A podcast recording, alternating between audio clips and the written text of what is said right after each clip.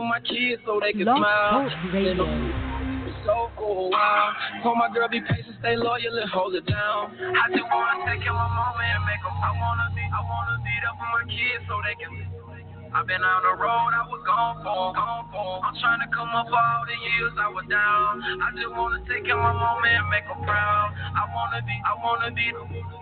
I've been, I've been on the road doing shows for a while. Told my girl be patient, stay loyal and hold it down.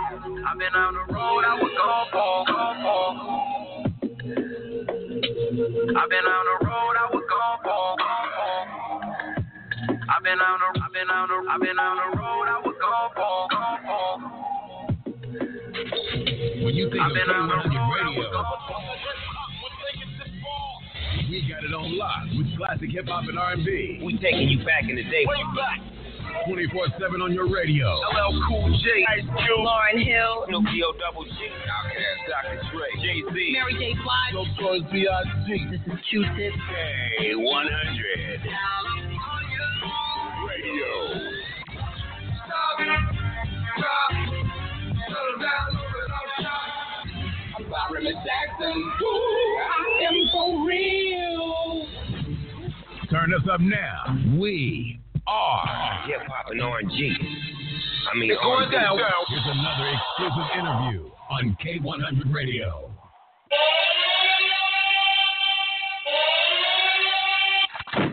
Oh yeah, oh yeah. You are tuned to the K one hundred Radio, Hip Hop yes, yes, yes. and R and B. You know where you at? K one hundred, you bastard. Let's get it. K one hundred Radio. I'm your host, Listen. Thanks for tuning in to the show. Ah, I'm happy to be here. You happy to be here? I hope so. three four seven, nine three four, zero nine six six. But, of course, you may want to jump on our social feeds for this one and check out this commentary. We're, we're back for the first M I C C Music Industry Conference Call of two thousand eighteen, man. Uh, it's going to be a great show. Uh, this is going to be a, a, a special producer's uh, edition. Uh, we got a great lineup of guests, man. Right now I'm going to bring my co-host for the day over, uh, the creator of the music industry, Uh, Crash Course, who brought this idea to me for us to do this whole music industry uh, empowerment and uh, teaching uh, segment over here at K one hundred Radio. Uh, the homie Mugs a Million. Mugs, what's going on, bro? What's happening? What up? What up with your blizzard and everybody, man? K one hundred, everybody tuning in, man. What it do? What it do? What's going on, homie? All right, man. You man. got it, bro. So let's go ahead and get into it, man. We got our first M I C Music Industry Conference Call of the year, man. And like I said, we setting off with the producers. The producers had a had a had a, a little bit of tad of controversy uh, going on around the uh, end of the year, beginning of the year, with a couple of producers airing out some of the labels, and that just sparked me to say, you know what? We've never had an all producers uh, edition of the M I C C. So I said, why not start two thousand eighteen off with that? You dig? You know what I'm saying? Welcome everybody on Instagram Live, Facebook Live. What's happening with y'all, man? Checking in over here. Green Tracks, what's going on? Robert Taylor, what's up? What's going on, everybody checking in over there? Yeah, what's happening? Who's over here on Instagram Live? Miracle Ambition. Who else? Uh, Hood Rich checking in. What's going on, man? Shout out to everybody that's watching right now. And so, Mug, real quick, man, we got up, about five minutes before we bring our first guest on, and I'm gonna I'm gonna run down who we got coming up real quick. Uh, but go ahead and say, uh, first of all, man, uh, right now, just so everybody understands that, you know, this this show this show is very important to me and Muggs, and um. the homie's going through something personally right now. Uh, we want to say get well to his mom's. Uh, she's she's going through something medical right now. So, first of all, he's there trying to handle that, and he's also trying to be on the show. So, first of all, I just want to stay on the air, man. I hope your mom's get better, man. I know it's a lot, yeah. but I'm still glad yeah. to pull this off, man. So, we definitely rooting for her over there. You know what I'm saying? That's what's up, bro. Man, appreciate it, man. Much love, man. Appreciate the support and the prayers. And, uh, yeah, man, you know, um, it's crazy, the actual last M I C C we did, man. I know people probably wondering what, what we been, what took so long, what happened, you know what I'm saying? But the actual last conference call we did, um, I was here in Nashville, and my mom's, they went into a surgery, man, a kidney surgery. And, you know, long story short, man, stemmed from that, she ended up getting diagnosed with a stage four cancer, man. So that's, you know, what I've been dealing with and going through here, man. I actually just recently um, – you know, I'm using this platform, man, to really just try to be a testimonial to, man, to people, you know, that along with dreams come sacrifices, man, and come hardships that you have to deal with in your personal life. And, you know, like Blizzard said, man, you still have to, you know, try to find a way to find that balance, man, and keep pushing. Uh, so, you know, life kind of took a threw a curveball at me, man. I swung for it, man, hopefully trying to hit it over the fence. Um, but, you know, I had to end up removing back to Nashville, man. So I'm, you know, using this as my debut to let the world know, let my Atlanta peoples know, man, that, you know, I'm back in Nashville. I ain't turned my back on my peoples that I done built solid relationships with, like Blizzum and, you know, the K one hundred family, man. So, but I am back in Nashville, man. So all my Nashville people that might be tuning in that didn't know that officially, I'm back, and I'm bringing it all together, man, back and forth. Um, I'll be back in Atlanta actually next month, man, for some recording and stuff, man, with my guy at um with Books and Street Smarts, man, project I'm working on. But we're going to be at Cory Mo Studio, man, one of our guests coming up, man. I guess that kind of leads to shouting out the guests, you know what I'm saying? We do a lot of recording at Mad Studios, man. We got Cory Mo coming on as one of the special guests tonight, so shout out to him for being being being a part of that, along with the other guest lineup that Blizzum about to run down. But, yeah, man, I appreciate y'all prayers and support. Everybody out there that's tuning in, man, I ain't in a position to check out the feeds right now, but I'm sure y'all sending love, and I appreciate it. And, um, yeah, man, appreciate you, Blizzum, for being understanding, bro, and keeping Absolutely, me, you bro. know what I mean, on, on deck with the mic, man, and stuff like that, bro. So we here twenty eighteen to educate, motivate, and empower the people, man. Let's do it. All right, man. Let's get into it. You dig? Of course, man. I hope your moms get well, man. And, of course, we're going to keep this thing oh, yeah. rocking. You dig? Absolutely. Definitely, so man. I'm going to go ahead and read off this lineup to you guys. You dig? Yeah. Uh-huh. And it's mean, baby. Yeah.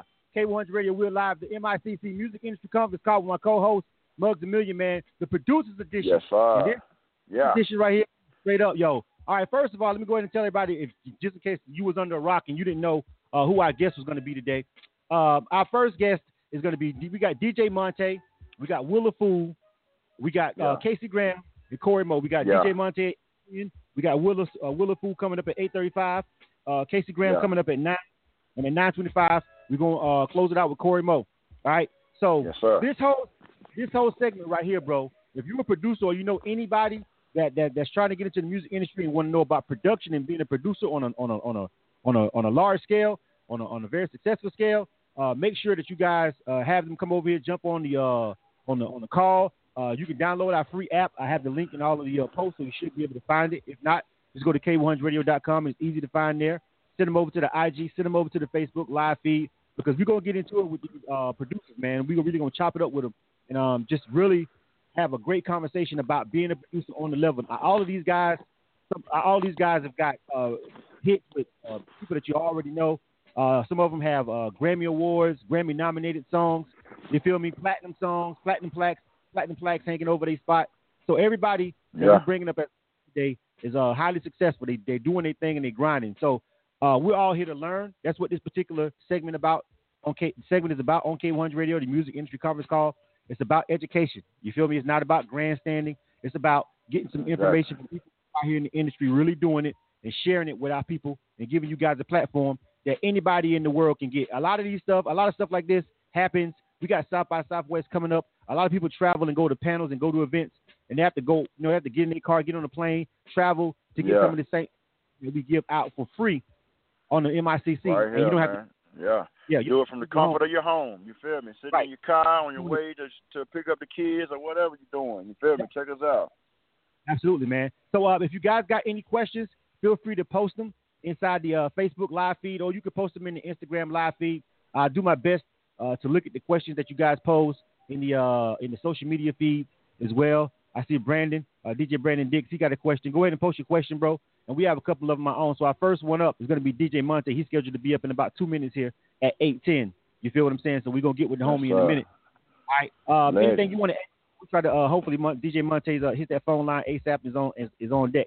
What you got, uh, uh, Mug? I mean, like you said, man, you kind of said it all, man. But, you know, I just want to make sure people know the importance of what this platform is about, man, and the opportunity to soak up this free knowledge, man. Like, people pay for a lot of different services in the music industry, but one of them that's priceless, man, is the knowledge from people that done experience the stuff you trying to, we trying to actually experience one day too. You know what I'm saying? So yeah. for us to be giving away this much knowledge and wisdom and, and experiences, man, for free I just hope people taking heed to it and taking advantage of it, man. You know what I'm saying? Like we said, we've been seeing a lot of, you know, the, the exact point that sparked all this up, man. We're seeing the controversy that's going on about the labels and, and the producers and the payments and all of that, man. So these guys that done swam through those situations, they probably done dodged them, may have had to even deal with them. You know, it can give you some real-life knowledge and game up on how to beat that system and to, you know what I'm saying, still become successful, man, even if you have to take those same pitfalls or whatever on the way, man. You know what I'm saying? But these guys really done it, really doing it, and people can learn from them, man. I'm just looking forward to hearing and, and scooping up some more knowledge from them myself, man. Even as a guru and an educator, we can always continue to learn and learn more, man. So that's what I'm here to do, too, man, soak up some game and knowledge myself, bro. Absolutely, man. So, like, you know, and then some of the questions that we got posed, like, I want to I want to spread it out. I got, like, some technical questions uh, to ask. Yeah. And I also have some questions specifically for each one of the guys. Let me see if this is D J Montay on the line. Uh, D J Montay. Gotcha. This is D J. Area code two eight one. Hello? Hello, hello? Hello. Hello. This this, this, this D J Montay? Nah, man, it's Cory Mo. I just logged in. Yeah, I've been saying yeah, two eight one. I thought that was Mo. Yeah, what's up, Cory Mo? Mugs a Million in the building. All right. What it does, pimping. What's man, going on, bro? It, boss.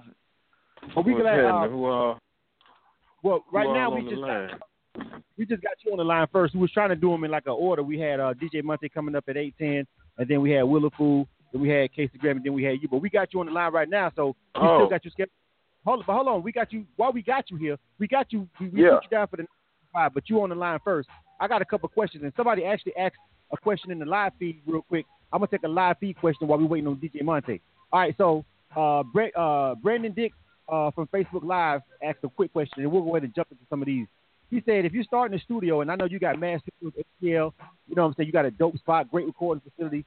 He asked, "What's the best kind of board that you would suggest to get trying to start a uh, start a studio of your own? You know what I'm saying, analog or digital? What do you think?" You know, what do you think would be the move right now in two thousand eighteen? You're just not getting ready to build your spot. Uh, um, a board.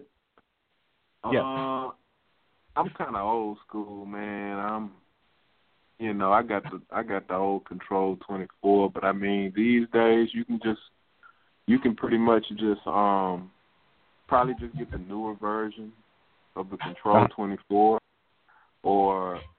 A lot of times, I mean, in two thousand eighteen, man, boys, it's really just getting the doggone computer and just getting, uh, you know what I mean, a controller of some sort. But, you know what I mean, if you have a budget and you getting ready to make some money doing this, then, you know, yeah, you should probably just go to Guitar Center and, and ask them. You know what I mean? I, I, I haven't bought equipment in so long. I still use all my old stuff. Right, you know what I mean? Right, so, right. Um, I, I would, I would just suggest getting a uh, a Mac Pro. Go to go to Apple, get the best Mac Pro they got. Put Pro Tools on it. Get you a real good interface. You know what I mean? And just start there. Interface and the microphone. That's it. That that just just go from right there. I guess he gave you the answer yeah. that you asked. And, and, and then to clear up for some people that might not know exactly who Cory Mo is, so when he say he still got his old stuff, this is the same old stuff that recorded all the U G K gold and platinum hits too. So you know what I'm saying? It ain't like it's no, just no any old stuff. You know what I mean? Oh yeah, so, yeah, you know what I mean? yeah, yeah, yeah, yeah. So just to, just to, for the, the new youngins out there that might not really know the history behind what they're hearing and who they're talking with right now. You know what I'm saying? Well, so. Yeah, give them a quick rundown, man. Give them some of throw yeah, throw some of the credits out there, Cory Mo, that you, you, you've I been mean, working and twerking with from, from old to new. Yeah, we're talking about Big Crit. Okay. We're talking about we talking about Big yeah. Boy, Tyler, Farley, B O B, Pimp C, U G K, Sci-Hi before he really took all the way off. The, the, the list yeah. goes on. You can check out everything you oh, know yeah. about over there at Mad Studios, A T L, a litany of hits yes, that he's got going on, man. Raheem Devon. Uh, uh, Young Jock, Mike Jones, you feel me? I mean, it's just, it goes on yeah. and on. Scotty A T L, yeah. Yeah. yeah oh, yeah, that boy Scotty's here now. Oh, yeah. Uh, tell, shut, tell, hey, tell the homie what's up, man. You know, he rock with us over at K one hundred. So tell uh, Scotty A T L what's good, man. You feel me? Like, uh, yeah, why man, that boy down in the uh, he down in my B room working right now. But um, right. to uh, answer your last question, I'm I'm looking online right now on uh, Guitar Center, and they they they got some pretty nice boards, man. They got they got a nice Yamaha that's a thousand dollars. I mean, it's a sixteen channel Yamaha. Um, you know what I mean? They got some nice Behringers too, as far as for some mixing boards. You know, just to throw that back out to the cat. Look at that! Yeah, no, he, he researching for y'all. You see what I'm saying? And that's where you talking about real O G stuff right there. He done went to go research for you. You see what I'm saying? So this is the real deal, man. You ain't gonna get that from too many people out here in this music industry, man. For real though. Definitely not, man. So I got a couple of questions for Cory Mo while we got him on the line. And um, I, I, I kind of had an order, but we just going to go ahead and dive into it. It don't matter as long as everybody get their uh, time over here. So we're going to go ahead and ask you yeah. a couple of questions. First of all, I want to ask you, bro. Um, real quick, off the top of your head, it's, t- it's, a, it's a two-part question. What do you feel like was your top three, or maybe top one, two, or three, however you want to name, most successful tracks? And then give me two or three uh, of the tracks that you personally like produced as a producer. Um... As far as being successful, um, just recently, this this doggone Big Boy and um, Gucci Mane and Pimp C record that just came out in the South um, is definitely one of my one of my top ones. But secondly, will probably be um, that Devin the Dude. Anything is Plenty, man. Okay. Uh, I, yeah, I don't yeah. know if Cat heard of that one, but that's a that's an oldie but a goodie that I produced back in two thousand four. Mm-hmm. Um, I did a U G K record. Um, on the on the last U G K album, I produced like four records on there. All of them are pretty pretty dope. From uh, She Love It to Hairy Asshole, Everybody Want a Ball. Um. Top Drop Down. Uh-huh. Those those are probably the most um, successful U G K records that I did. But as far as me just working um, records that I specifically really really like is um like I, I I really really like that old Devin the Dude record, man. Like I just keep going back to that record whenever people ask me questions like that because that's the one that kicked it off. That one and that old Pimp C Slow Down record from off the very first Pimp C solo album. Yeah. Right.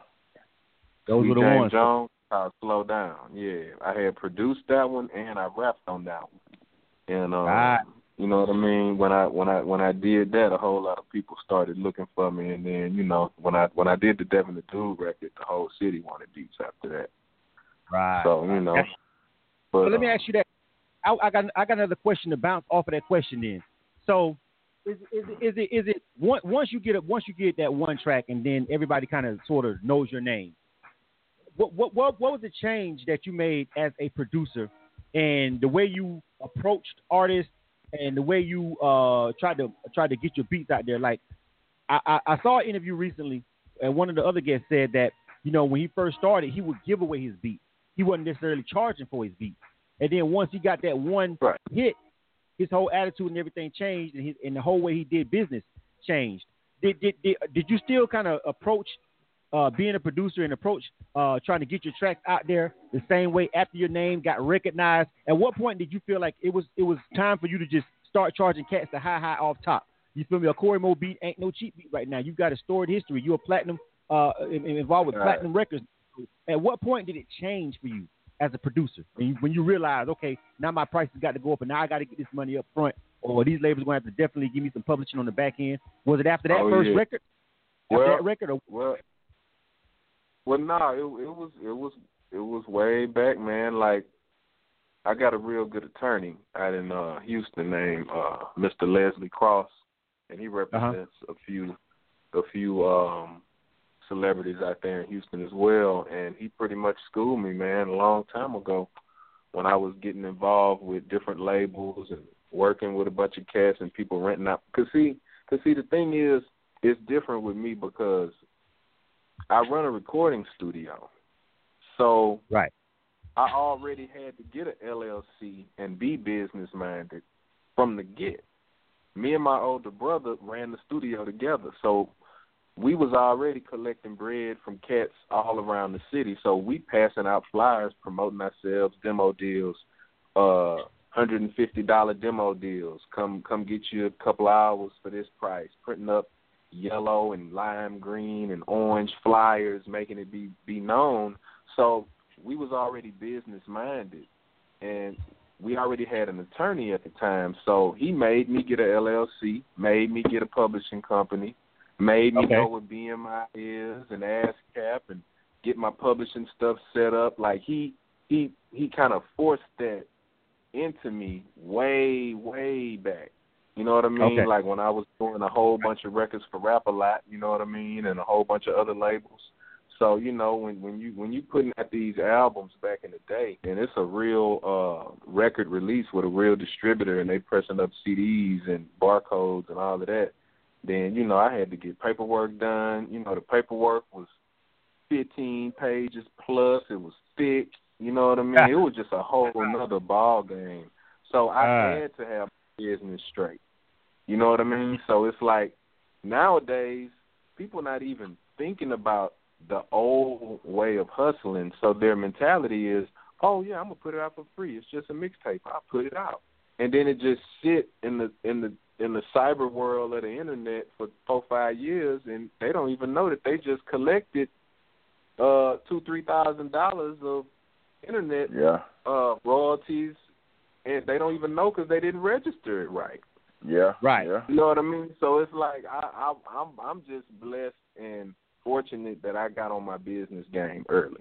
Yeah, that's what's up, man. It sounds like another question that I was going to ask. They better you go on Sound Exchange and look up and see if they got some money sitting there. Sound Exchange will tell you. Yeah, yeah. Hell yeah.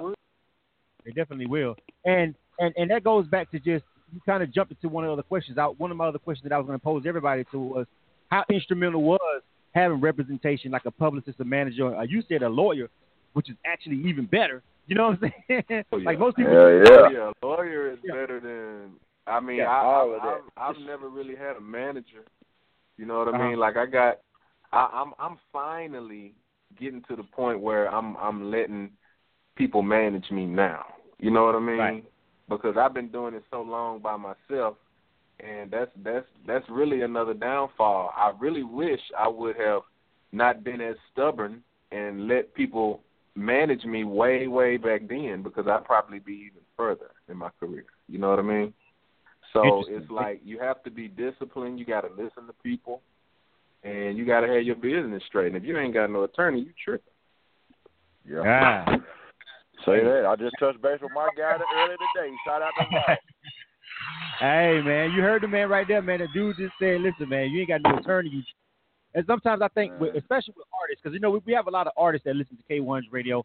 Even though this is a producer segment, I'm pretty sure there's a lot of artists listening, trying to soak up some of this game, too, as well.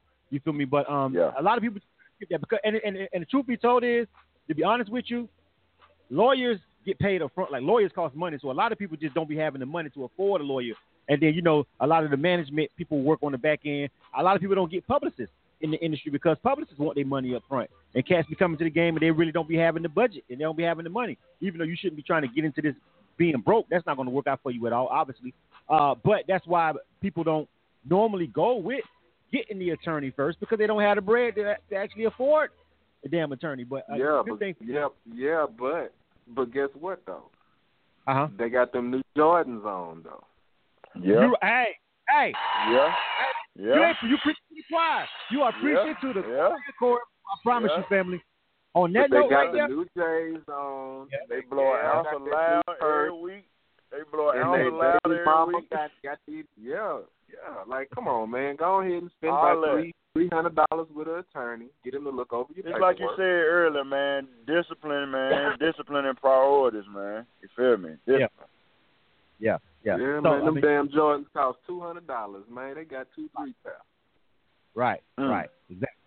You know what I'm saying? Yeah, so I mean, a retainer. That's a retainer right there. That's a retainer. Yeah, yeah. Mm-hmm. So let me ask, uh, let me ask you uh, another question about um. We wanted, somebody asked about placements on the uh, Facebook Live feed. What what what, what advice could, could could you give to somebody about uh, getting music placed in movie and film right now. Now, it's funny that you mentioned earlier about um, this, and we're live right now on K one hundred Radio. This is the M I C C Music Industry Conference Call. Uh, we're chopping it up with the homie uh, Cory Mo right now. Mad Studios, A T L, man, very accomplished producer. If you never heard of Cory Mo, you really need to do your research, man. Platinum plaques, Grammy-nominated music, you feel me? Dope. You know what I'm saying? If you never heard, like I said, he's, his latest song that you may recognize that's playing right now, of course, that Big Boy and Gucci Mane in the South. But, I mean, the catalog, working with U G K and all kind of people, we named it earlier, we'll name it again. Make sure you go check them out, Mad Studios, A T L. That's who we on the line with right now on the M I C C Music Industry Conference Call. We just chopped it up, and this is a producer's mm-hmm. edition. Got some real great producers in the building. Now, um, uh, piggybacking off of what you said earlier about, uh, you know, uh, it's, it's old school. The paperwork was thick and everything. The transition right now into into the digital era, you already hit it on a little bit. You said, well, make sure you got your uh, paperwork done so you can find out, you know, get your royalties from internet streaming and all that. But tell me the big difference right now, being a producer in the age of people doing uh, leasing out beats, people downloading beats off the internet. You feel me? How do you make money? And and, and, and then is, is leasing beats through movies and T V shows actually a bigger payout than producing for artists? What do you think about that? Uh, I don't really get into all the leasing, man. I'm once again, I'm old school. You know what I mean? You got to pay me up front for my service, and you got to pay me my publishing on the back end. Right. Or period. I'm not gonna do it. So it's like when it comes to leasing beats. Um, I don't know who came up with the term or who started that, but I think they're getting it confused with licensing. Now, uh-huh. licensing Say that. Say that. is what you do when you submit shit to T V and film and all of that, and you license your music, and then you keep the rights to your music, and y'all break bread if they get it, you know, placed on certain networks and woo, woo, woo. That's licensing, but... Leasing, leasing is something you really don't don't own, right? You know what I'm saying? If you go lease an apartment, do you own that apartment? No, you don't. But th- right, okay. So, so look, leasing, I I don't do it because if you lease somebody a beat and you lease fifteen other people a beat and they all got your beat, and you ain't made but fifty dollars, I mean, yeah, you think you ballin' because you done sold it ten times and you think that's cool, but really in real life, if you go to Doctor Dre or Timbaland or Pharrell, do you think they finna sell you they beat fifty times? Right. No. No. You finna pay them in advance for their service. The same way, you know what I mean, you go to the to the store and you purchase your food, you finna come to my studio, you gonna purchase my beat, I'm not gonna sell it to nobody else, I'm never gonna play it again for nobody else, I'm gonna give you the full track out, that's yours, you can do what you want with it, you can take it somewhere else and get it mixed if you want, or you can bring it to me and I mix it. You know what I mean? That's your record, and we're gonna sign a split sheet, and we're gonna make sure the paperwork is right, and, you know, it's gonna be cut, cut and dry, man. Like, I don't know who came up with leasing, man. I I wish the person that came up with leasing uh, uh. give me a call so I can ask you how in the hell did y'all create that? Yeah. I guess, you know, I mean, man, I don't know. Go ahead, Mug. Go ahead, go ahead, go ahead. No, I was going to say, and it's funny, though, because like you said, too, whoever even created it didn't even create it the right way because, like you said, going back to leasing an apartment. So if I'm going to lease you a beat, that means you owe me money every month then or every something. You see what I'm saying? Right. If, if you're going to lease it. it that's what I never understood about So you done leased it out, but it's one flat fee, one time, and then that's it. Goodbye. Where where the leasing come in at then? You know what I'm saying? Even if yeah, you own a car, you're supposed to trade it back in and at then, the top of the next year and get another car, don't you? When you lease a car, you know what I'm saying? After so long, you yeah. trade it back in and get the newer version of the car. So when are you going to turn the beat back in and get the newer beat? You know what I mean? I don't never I never just understood the leasing part of it, man. And then and then on top of that, even when they got the selection there for them to buy and own the beat, that yeah. don't even make no sense because they're not even doing no legitimate paperwork with the beat. Yeah. So that yeah. so that they can receive some damn publishing. Now, yeah. You you you selling all the rights to your beat, and you giving them an option to lease yeah. it for even cheaper. Like what? Yeah, oh, that's no. what led to this call, man. That's what led to this call. The poster we that was floating right. around that shit right about there, the two hundred dollar beat. You know about the yeah. two hundred dollar beat that the guy sold to O T Genesis, man. That's kind of what sparked stuff like this, man. It's like that's you know, like that's you said, man. Where did that notion come from with people, man? I, I, listen, listen, Cory Mo. I'm glad you said it because see, here's the thing. If I say something like if, if somebody says that on the air, then yeah. it looks like yeah. I'm, I'm, I'm, I'm hating hate. on the producer. Yeah, you feel what I'm saying? Yeah, we hate like I'm hating on somebody's hustle, but I'm not. We got to. I'm gonna check this three two three number. I gotta check it see what this is on the line real quick. But uh, I'm coming to you. I think that maybe WillAFool. He's on next. We're running up on the uh, first mark. But listen, I, what what I'm saying is I'm glad that Cory Mo, an accomplished yeah. producer, actually said this because when I say it, it, it comes off differently, and it may be perceived as hating, or and it's not. It's yeah. just it never made sense to me. This guy is telling you a multi-platinum producer. You know, Grammy-nominated producer telling you it doesn't make sense to him, and he's not understanding the whole notion of it. Now, we've got some of the other people on here who do have uh, beat pages, and you can get the beat, uh, and we'll ask them about how they, why do they view it the way they view it. You feel what I'm saying? Right. But yeah. I, I more so, uh, I personally, this is me personally, fam, and it's not, this is not yeah. ironclad. They do what they want to do. But me personally, I kind of think along the way of, of, of Cory Mo, but then somebody can also come back Cory Mo, and I actually this somebody can come back and say, well, if the artist ain't moving no units and he's never got any placements and the beats are just sitting there, why not generate some income off of it by just letting people use them for right now? They never really own them. The producer keeps it. They still own it, but they're still making a little bit of money off of it, and they can get some some, some capital generated, you know what I'm saying, in order to, uh, you know, do whatever. Yeah, but that don't – yeah, but that's – yeah, but that don't make, make sense, though. I hear what you're saying. But give me some logic behind that. Yeah. The money. I mean, it's kind of it's kind of like the way I mean, yeah. clients too. You you gotta yeah, take it from. Money, but that don't make sense. What you doing? That's like me yeah. selling your ass some bubble gum and selling it to to uh, ten more people. The same piece of bubble gum. It don't make sense. I hear what you're saying. I hear the the, the I, I hear what you're saying, but tell me the logic behind selling selling your beat fifty times to multiple people yeah. and I, in the same damn city or wherever. Like, tell me the logic behind it, and I'll pay attention. As soon as somebody tell me the logic, I'm gonna start paying attention. We have um, other than that, uh, that shit monkey to me. Okay, uh, ClickTrack uh, commented on the Facebook post. They said. They do lease. Uh, uh, there, there, there's a, a production duo, um, and I actually met them. We went to a listening session with them, and their their thing is it's all it's all in the contract of their on, on the of the agreements that's on their page. It says everybody's everybody's uh, a, a leasing agreement is different, and that's where that's where it starts to kind of make sense. For the oh, it depends on what's in their okay, leasing agreement. Okay, so it's leasing agree- Okay, so they write so they write up their own leasing agreement and put it on the page and make them sign it before they buy the beat. I'm yeah, yeah, yeah. Most of them do. I yeah. guess before they go, before they hit pay on that cart, you got to just basically a hit. A, I agree to the terms at some point, yeah, right? It's kind of like, oh, it's like Facebook. Some people well, reading it, some people ain't. Some people just click and agree, look, and they just, you know what I mean, paying their money. They don't know what they done signed. Man, look, the only way I'm down with that is if the agreement give them people they correct publishing. You know what I mean? The producer get the fifty percent, the artist get the other half, you know what I mean? And they bust it down, and they don't sell it no more. That's the only way I'm going to be down with it. But if they no, continuously no. selling it to multiple people, it's just not ethical to me. It's not, okay. I don't, I don't, I'm, I'm, I'm not, I'm not from that day and age, so I don't really understand that. All right, all right. This is a great conversation with Cory Mo. We live right now. K one hundred Radio, man, I'm telling you, we already started in the first thirty minutes. This is all I wanted from this whole segment. This this is what I wanted from this segment. Understand that this is the conversation I want to have with these guys right now. You feel what I'm saying? Uh, let me let me check in and see what this is on the line real quick, though.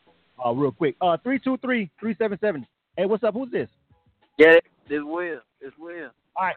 WillAFool, what's going on, bro? You on deck next. All right, we're going to wrap this thing up with Cory Mo. We got WillAFool coming up. All right. All right, stand by, homie. Thank you for being on the line. What's up, Will? What's going on? Already. All right, stand yeah. by. All right, so before we um let, before we uh Jump over to WillAFool coming up in about one or two minutes at uh, eight thirty-five. We want to make sure that we uh, let Cory Mo, who just really gave us some, some interesting uh, pointers uh, about leasing beats, uh, what he feels about it, you know what I'm saying, and um, how important it was that he had a lawyer on his side early in the game that set him up to win the long game. Uh, we also quickly talked about how, how he felt like, you know, a manager was good. He wished he had one earlier. A lot of things was covered, man. You know, and that and that thirty minutes flew by so fast. The conversation, we could probably talk another hour easily yeah. with Cory Mo. You know what I'm saying? Like, these these things go by fast. It's but all I wanna, good. I, yeah, but I want to give Cory Mo a chance before we go to give out any information that you want the people to know uh, right now real quick before we uh, close it off with you, brother. Okay, cool. Um, you can follow me at Cory Mo Music, C O R Y M O Music, on all platforms. Um, you can also go to country rap tunes dot com. That's my website, and it's also a radio station, online radio station. We play twenty-four hours a day, nothing but that funky country rap tunes that the pimp love, you know what I'm talking about. And right. um, go Go to just saying clothing dot com if you're looking to get your merch. We do custom apparel. So if you want your logo on a T-shirt or hoodie, go to just saying clothing dot com. We can do that, too. So holla at your boy, Chach. Long live the pimp. Absolutely, yes, sir, man. Yes, sir. Check out Mad Studios A T L. Do y'all do at Mad Studios? Do y'all Absolutely. Do, uh, oh, oh, yeah. My bad, my yeah. bad. Any artists out there that want to get their records mixed and mastered or need some studio time, go to mad studios a t l dot com as well. All right, make sure yeah. you check him out. He's an engineer and a producer, man, so get that sound right. You hear them things, be, them, them, them, them uh, beats be so crisp.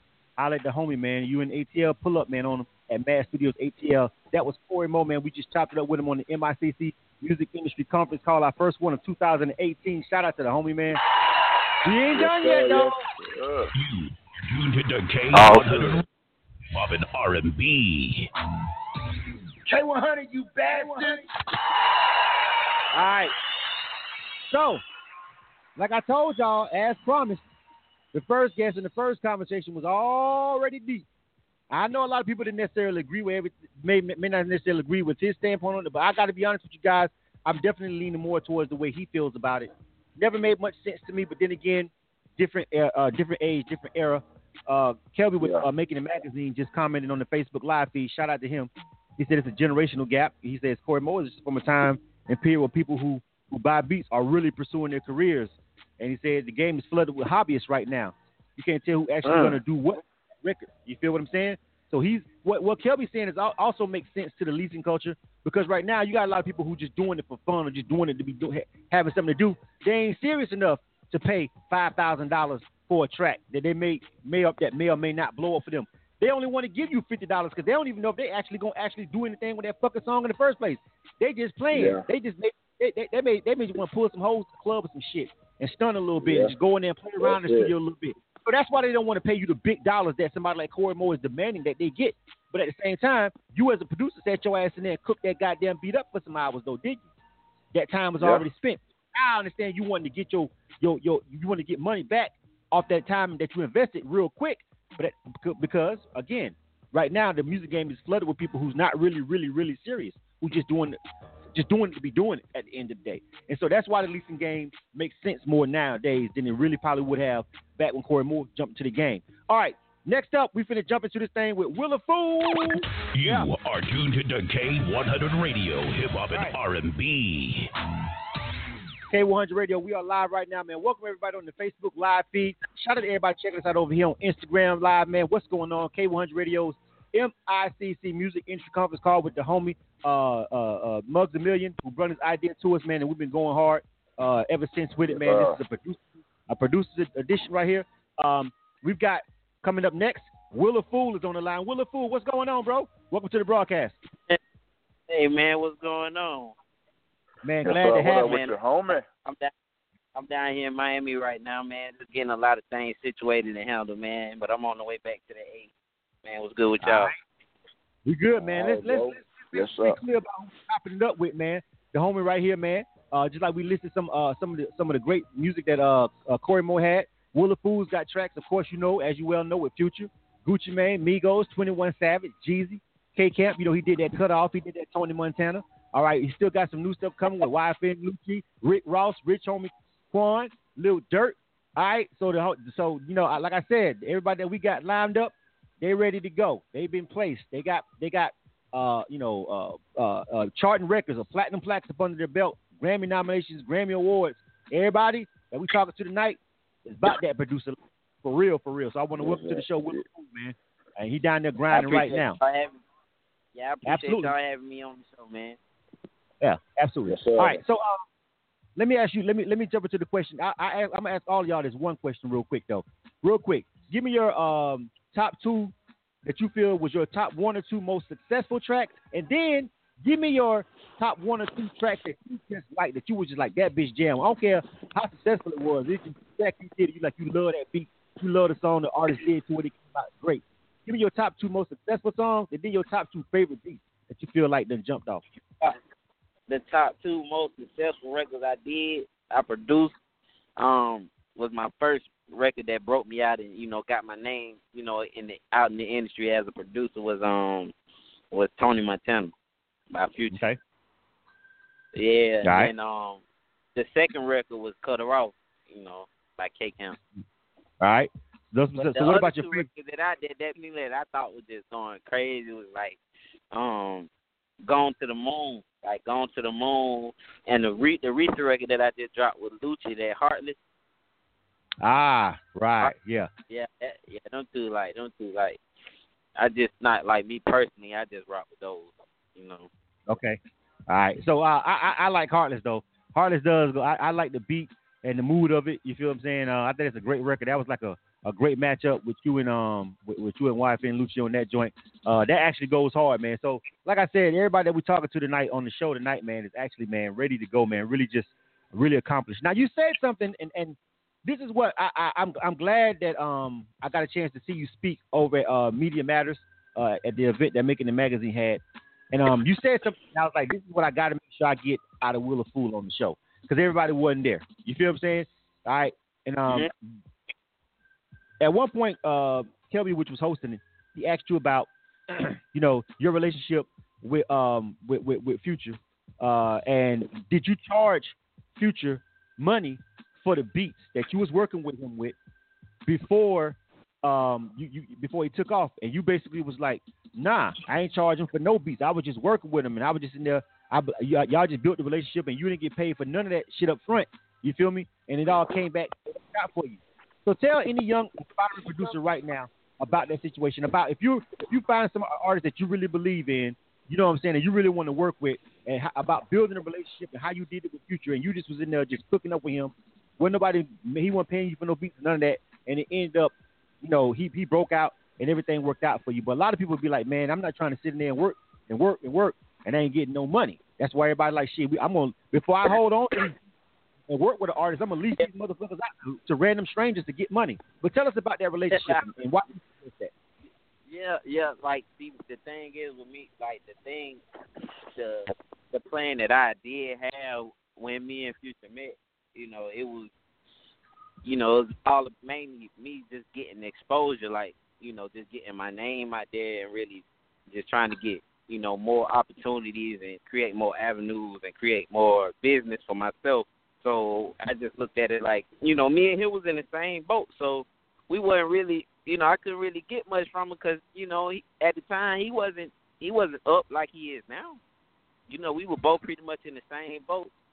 And, you know, I really believed in what he had going on because I seen the movement. I seen what he was doing. I seen his work at, you know, me, us being in the studio at all times of the night and just, you know, just seeing him knock out song after song after song after song. You know, it was only right, and I seen, you know, I also acknowledged that the, the popularity and the respect that he had with the city, you know, as uh-huh. far as, you know, going to the clubs and, you know, performing and, you know, just putting out all of, all, all of them hits he had put out in his first, you know, like the first quarter of, the, of, the, of his breakout year, you know, when he first came out. So, you know, he, he wasn't able to, like, just pay me. pay me no money, and I wasn't really tripping because I was getting exposure, you know, because the exposure is the main thing. You want people to know who you are so you can get more business and you can get all of these other artists that you would like to work with to come to you. So you can't really trip about the money, you know, in the beginning of it. And I understand, like, you you know, you can't knock, you can't knock a producer because he wants to get paid for what he's doing. But, you know, you just have to figure out the best way to make it fit for your for your position and, you know, and the predicament you're in. You can't just really just say, oh, man, you got to pay me some money, and w- w- w- which I can't, you know what I'm saying, which we can't knock. Nobody can knock, you know, you not getting paid or you getting paid for it, you know. But right. You have to also look at the bigger picture, and, you know, you have to also, you know, sit back, look in the mirror and look at it, you know, are you in it for the love or, or the passion, or are you in it to just make a dollar? Because you're always going to have, you know, if you in it to just make some money, you know, it's not, a lot of things are not going to make you happy while you're doing this stuff, you know. Right. So you you have you have you have to really look at yourself and really just understand and really like just come to the conclusion and just say, hey, you know, do I really love this or do I just love what it does for me? You know what I'm saying? I love, I love I love the music. I love right. the music. I love to I love to do music. I love I love being able to contribute to the music industry. And, you know, I I can't, you know, I even even through the downtimes, like even when I had the downtimes and I wasn't really making, like, the, the amount of money that I'm making at, you know, that I'm making now, you know, I still had love for it, and I never really, like, had any type of, like, doubt in my mind about, you know, not making it, you know, or not, you know, not succeeding or really just building a bigger, you know, bigger, uh, a bigger career and just, you know, being on a bigger plateau for myself and on a whole nother level. I didn't really have no doubt about that because of the love I have for it. You feel me? Right, exactly. I like the answer. So I got another question. Shout out to the homie Jeff Black Tracks over there checking in on the Facebook live feed. Beat Royale is in the building. Make sure you guys check out Beat Royale. All right, so uh, listen, WillAFool, I got to ask you this, though. Mm-hmm. What, what what What's your feel on the lack of originality in the production? this, this is something that's, this is something that's been bothering and I me. Feel like that's, I feel like that's what's hurting the industry and the entertainment business, you know, uh-huh. as far as on the music side, as a whole, because you got so many people just trying to emulate people's sound to get a dollar, right. or, you know, you know, and I feel like we should take more consideration and more thought and more passion in the, into our craft, because like you say, like what Kelby said, you got a lot of people that do do this as a hobby. You don't, you know, and it's, you know, you and they're over they're overpowering the people that really do this because they love it, you know.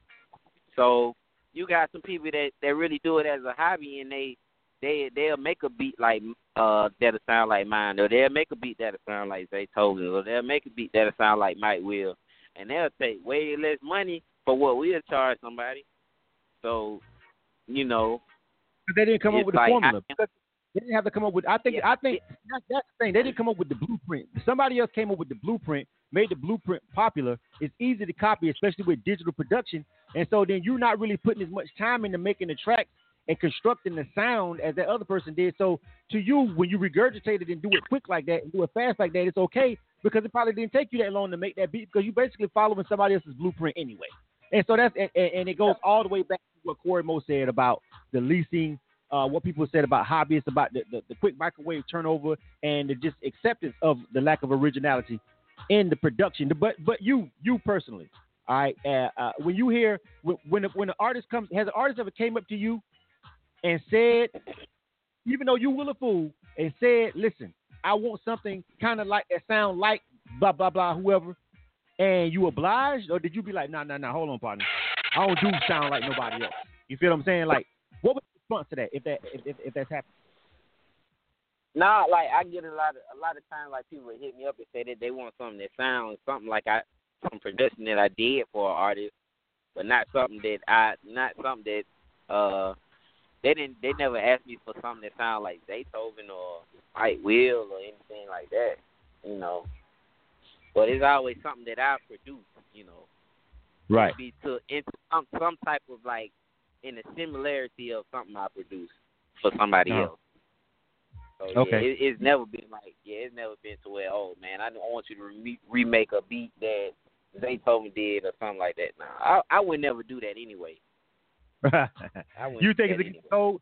Is, is, is there? Is there? Let me ask you this: among the producers, because once you get, everybody knows there's levels to everything. Let's let's just keep shit one hundred over here on K one hundred Radio. There's levels to everything, all right? There's levels to to the to the to, to the game and where you at. So the level that you at right now, you know, when, when you're talking to other names, when you're talking to the Zaytovens or, you know what I'm saying, anybody else in the game that's really a, a Metro Boomin or whoever that you may have a, a relationship with, I don't know who it is, but I'm just throwing names out there. You feel me? And you talk to them. Is there is is there un, is there a code with you guys, or do you guys actually speak on the fact that this other person or that other person is, is doing tracks like somebody else? Or is it like to the point now, like how it is with rap, like nobody really cares that if, if, if everybody's biting, because everybody's biting, so nobody really makes a big deal about it. Where back in the day, you would li- you would literally get into a a, a a fight with somebody if they if you felt like they was biting you or stealing your sound. Is there is there is there is uh, amongst the producers that you know in the industry on the level that you at right now, is is, is this even talked about? I want to know, because I'm like, do they even care about it? Care about it, like people trying to sound like them? Yeah, yeah. Do they care? Like another producer, do they care? Man, I, I, I honestly don't think they do, man. Because you know they got so much going on. They got so like I really have so much going on, man. And I got so many opportunities and all of this stuff going on. It really don't even matter, because at the end of the day, I'm a musician. You know, right. It might affect somebody who, who's a beat maker or somebody that, that really can't play instruments or play music, but I really do this, so I really don't care. And they just, you know, they just, like, you can look at Zaytoven, like, he's, he's lasted as long as he's lasted because he's musically inclined. Right, yeah, you absolutely. See what, you yeah. see what I'm saying? So everybody if, can't do it. If you, but, but if you listen to his beats, it doesn't, he, he has some, he has the melodies in some of them, but some of his most popular beats are some of the beats where he, even him, he, he said himself, In, in interview after interview, that's not even really, you know, anywhere near a, a complicated beat for me. Like, you know what I'm saying? Like, do you have you ever had a beat that you was just like, bruh, I don't even really like this beat, and then Future or somebody coming there, and then it ends up being on an album, and you like, I was about to throw that shit away. Has that ever happened to you? Yeah, yeah. Tony Montana. Yeah. Tony, ah, ah, you was about to throw you was about to throw Tony Montana away. You didn't even like the beat, did you? I didn't even like that beat, bro.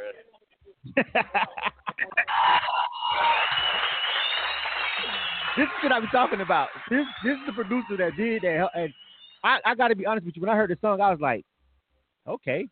But then it took off, and it, when, it, when when the song takes off, it is what it is. What I, my opinion about it doesn't change the fact that it's a hit. But it's it's crazy that you actually sitting here on the air telling me that you didn't even like it either. Uh, yeah. Yeah, I like... It was a lot of beats that I produced for, for, for artists that I didn't like, but ended up being big songs. You know what I'm saying? So I couldn't, like, I really decided when I when I realized, like, that was going on, I really, like, just came to the conclusion that I just couldn't be an A and R for my own stuff. You know? 'Cause if I if I had if I if I just had if I had the power the power and the, the say so to say, hey, this wouldn't come out. A lot of records wouldn't have came out. Ah, uh, so you don't necessarily. That's that, that's also a great point though, because you sit your your your, your best hit. Your your that's that's so important. Now, I want everybody to just soak soak in what he just said. His first hit, the hit that opened the door for him to get into the game and get to where he's at right now, to where he's living off his off his craft, making his money, making these moves, getting placements on Fast and Furious and all kind of stuff. We'll talk about that. He didn't even like. I mean, just for real. Straight up, it was, man. I didn't. I didn't even like the song. Okay, yeah. What am, what do what do I what do I say to that? Where's Mugs at? Hold on, real quick. I, I gotta see if Mugs has a question. Uh, hey, Mugs. Mugs. Oh, hold on. I don't think this is Mugs. Hello. Hold on. I think it's uh, my other caller. Hold on. Uh, nine one two six six seven. What's up? Who's this? Yo, what's up, man? It's Case Boogie. Oh, Case Boogie. Oh, we got you coming up in just a minute, fam. Stand by, all right? All right. All right, stand by. That's Case Boogie. Hey, you gotta holler at him. He's got uh, we got about five more, uh, six, seven more minutes before we get up to him. Uh, he's our next guest, man. We got a lot of stuff to chop it up with him about. Um, so listen, but I, I, I just wanted to make sure that we, we, we touched on that real quick. Uh, so let me ask you about this, uh, WillAFool. What's uh-huh. your choice of gear? I got two questions from the feed. I got a question one of one of the producers asked from the Facebook live feed. They said, what type of things do you do to push your own creativity and continue being a trailblazer? And I also want to know what, what, what the hell you put. I want to know exactly what do you cook up in the lab with, with your beats? What software, what, what gear do you use? Yeah, I use Reason. So pretty much, like, Reason has its own, like, library library of sound. So what uh-huh. you can um you can pick and choose from, and Studio One. Those pretty much the main two that I use. Reason and Studio One. So all those beats and hits that you hear cooking up from WillAFool, he using Reason. Shout out to Reason. That's my that's my uh, software of choice myself. Shout out to my Reason users. I know the Fruity Loop people are like, nah, nah, fam, nah. But y'all will be all right. And uh, I know somebody, I just, I just was in a session this past weekend with a guy who used Studio, Studio One a lot. Uh, so, yeah, Studio One and Reason is what WillAFool is using. Now, what do you do, the question from Click Tracks inside the Facebook Live feed, what types of things do you do to push your own creativity? Like when you feel like you're getting a, a producer's block, what do you do to come out of that? Um, sometimes I'll just start off with like a melody or two, and then I'll just marinate on it, they come back to it. Or sometimes I just start off with like the drum, and then just try to get a feel of it and just go from there pretty much. So it's not really, it's not really a, a big process that I do. It's just something that I'd rather for it to just happen naturally than for me to force it. Oh, so so you you kind of step away from the board, step away from the from the setup, and just kind of clear your mind, take a drink, yeah, or a blunt yeah, out. yeah, yeah, yeah. Just go out and kick it, and just you know, just live life, man. And then you know, just come back to it. You know, just come back to it, and you know, go on in. All right. So I, we see that you got um you had a placement on the uh the soundtrack for Furious Seven, and there was a question that I asked earlier. If you got if if you had if you had to choose, I know. It's not about choosing, but if you had to pick, what do you think would be the best way a producer should go and focus most of their energy on producing and and, and, and, and, and trying to get their tracks um, licensed for uh, film and T V, or just producing for artists? Which one of these do you think brings the most success and the most money, and which one is the most headache? Uh, the most headache? You said the most headache? Yeah. Yeah. Um, man, dealing with the artist, dealing with the artist, dealing with the uh-huh. artist, man, is a, but um, and dealing with dealing with the label too, it it, it can become a headache at some point. But um, all of it is pretty much like in the same category, because you could have like a song that reach critical mass and become a big hit, and then you'll have like, you know, video game, movies, commercials, you know, they'll actually come in and send you a notice, and they'll, like, you know, want permission for you to put it from, from me or, you know, from anybody that produced to put it on, you know, like music systems or commercial or movie. So it all kind of like, you know, it comes hand in hand when you make a hit, you know. You'll have all that type of, you know, you just have all type of people reaching out, you know, wanting to just work with you and try to, you, you know, use your music for for certain things, and you know, so it's not like you can you you can you can have the avenue to reach out, you know, and I'm not saying don't reach out to to create those opportunities for yourself, because you should network, you you know, build other bridges and reach out, but you know, when it comes, a lot of time when it comes down to you making, you know, bangers like that, you know, they they they they reach out immediately because they want to put it on something, or later on down right. the line, a couple years. You'll hear it on a movie or commercial or something like that. So, all right. So that that was that was also one I wanted to know, because I when I seen that you had, you know, the placements on the movies and stuff, I was like, which one of these do you would you suggest? So give me, can you give any can you give any information out to a young producer right now um, that's that, that may be listening to you? You feel me? What what what would be one thing that you would say to a young producer listening to this segment right now? Uh, the number one uh, piece of advice you would give them as far as Uh, moving forward and trying to be successful in the music industry. What's the one thing you can tell them over over over everything? I would I would just say um, just just just come come in the game, you know, come in the game your own unique way, man. You know, don't try to emulate anybody, or don't try to, you know, emulate a way somebody has came up in the game. You know, just stay in your lane. You know, just be yourself. Um, just work on your craft. You know, continue to work on your sound and build your network up, you know, still, you know, build your bridges, you know, if any, you know, showcase your work, you know, and, and, and the money is going to come, you know, the money shouldn't be, the money shouldn't be the priority, you know, when it comes down to something you really love, because I feel like if you're in the industry, you're in this type of industry, it, you have to really, like, love it, because it, it's all, you know, you're going to take risks, you're going to take a lot of chances, with this stuff, you know.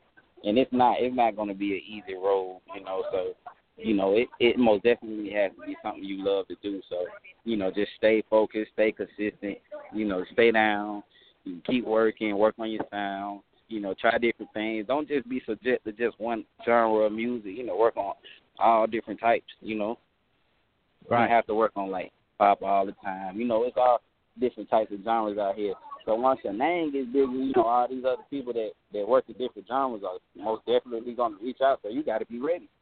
You know, you got to be ready. You got to have, mm-hmm. you got to be ready. So you got to just, you know, continue to work on that craft and build your network, you know, build build good relationships and maintain them, most of all, you know, maintain yeah. your relationships. Relationships are key. And, just, and if you and just keep working, man. Just keep working and just stay grounded, stay humble, man, and just keep working. That's all I can say. If you and, and like he said, if you uh, if you stay ready, you ain't got to get ready. So you know, if you if, if what you do is if you if, if what you do is a certain kind of beat or whatever, but you know, once you get into this game, you're gonna start hobnobbing and meeting all these other people in all these other kind of genres. Maybe E D M, maybe if you're mostly a hip hop rap producer, you may start meeting people in R and B. You may definitely want to make sure that you start, you know, trying to cook up some of those beats on your own. So when you know they when they reach out, you kind of already, you know, maybe have something ready for them. Let me ask you this, one real quick though, and then we got to get to the boogie. When you when you're producing as a producer, do you do, do most of your tracks get picked up beats that you cook up, and then the artist comes in and they hear them and they already done, or would you rather sit down and work one on one with the artist and kind of cook it up together in the studio while they're sitting right there? What's your preference? Which one has the most success? Yeah, most of the time, it, they already be done. So I already know, like, I have an ear for what they already want, so I'll just make it. You know, whenever they have a studio session, we just pull up. They just go through the list. They take what they want. Or they just might take them all. And then we just, you know, we just keep going, keep it going like that unless they really have, like, something in mind that they just want to build from that, from, from you know, build brick by brick. But majority of the time, you know, that's just pretty much what most of Most of all the big hits came from is just me still having stuff already in the vault, you know, that I know that they would like. So I just give it to them, and, you know, we just see the magic happen, you know, right after that. All right. Well, I appreciate your time, man. Thank you for coming through and chopping it up with us, man. WillAFool right there on K one hundred Radio, man. Shout out to the homie, man, for coming through and checking out uh, M I C C Music Industry Conference Call. We really appreciate his time. Before you go, man, I want you to tell everybody what you got coming up and how they, if they want to get in contact with you, maybe. I, I know we don't want to give out maybe a personal number, but if they want to contact you about maybe working with you or anything like that, uh, how can they get in touch with you? Uh, they could just follow me on Instagram at Will. Uh, W I L L A F O O L, on all platforms. You can just hit me up on those three. You know, they have email and phone number information that you can use to uh, contact, you know, if you're interested in, you know, inquiring or getting a beat or, you know, any any, any type of production or music assistance from me. Um, you can just hit me up on those three. And uh, as far as, like, all the music that I got coming out, man, I got a lot of stuff that's coming out, but it's, they don't want me to say nothing about it on, on in interviews, man, so I can't really speak on Why it like not? that. You can't even tell man, they don't, you work. Man, I, I got a man, I got a I got a text today because I was, you know, I was I was trying to figure out a date when the song was supposed to come out, and they told me to just keep it under wraps because they didn't want no they didn't want it to be, you know, to leak out in the public like that. So I can't really even speak on the project that I got going on right now. All right, well, I guess we just have to hear about it when we hear about it. I I wouldn't mind. Yeah, man. I won't tell nobody. I tell yeah, you what, man. You can tell us right now, and I ain't gonna put it on social media, even though this shit going on, all, all broadcasting all across the world. Maybe nobody might not know. Pay attention. Maybe nobody might not share it. I don't know. I don't want to get you in no trouble. I'm fucking with you. All right, WillAFool right now. Don't tell us. We'll just have to wait like everybody else. But I appreciate the time, bro. All right. All right, man. Good show. K one hundred Radio. And we're live right now. You are tuned to K one hundred Radio, hip hop and R and B. K one hundred, you bad one. On K one hundred Radio, the music industry conference call right now, man. It's been great so far, man. Shout out to WillAFool. Shout out to Cory Mo, our first two guests that we had. Uh, we still got Case Book, Casey Graham coming up, and we still got D J Montay tracking him down. Uh, right now, let's go to our next guest real quick. Uh, Case. Let me see. Yo. Case Boogie, what's going on, bro? What's happening? Man, ain't too much. I'm jumping off calls and going from here to there, man. So I'm glad I made it in time. All right, man. We got you right here. Let's load up, man. Real quick, I want you guys, I want to uh, let you introduce yourself uh, to our broadcast real quick. You got the floor, man. Tell them who you are real quick. Uh, man, I'm a producer and engineer, Grammy winning. At that, uh, I worked on the um, song Blame It on Alcohol with Chris Henderson. Uh, that's where I got my Grammy at. And, uh, man, it's just like a family on that record. You know, a lot of people got a Grammy from that.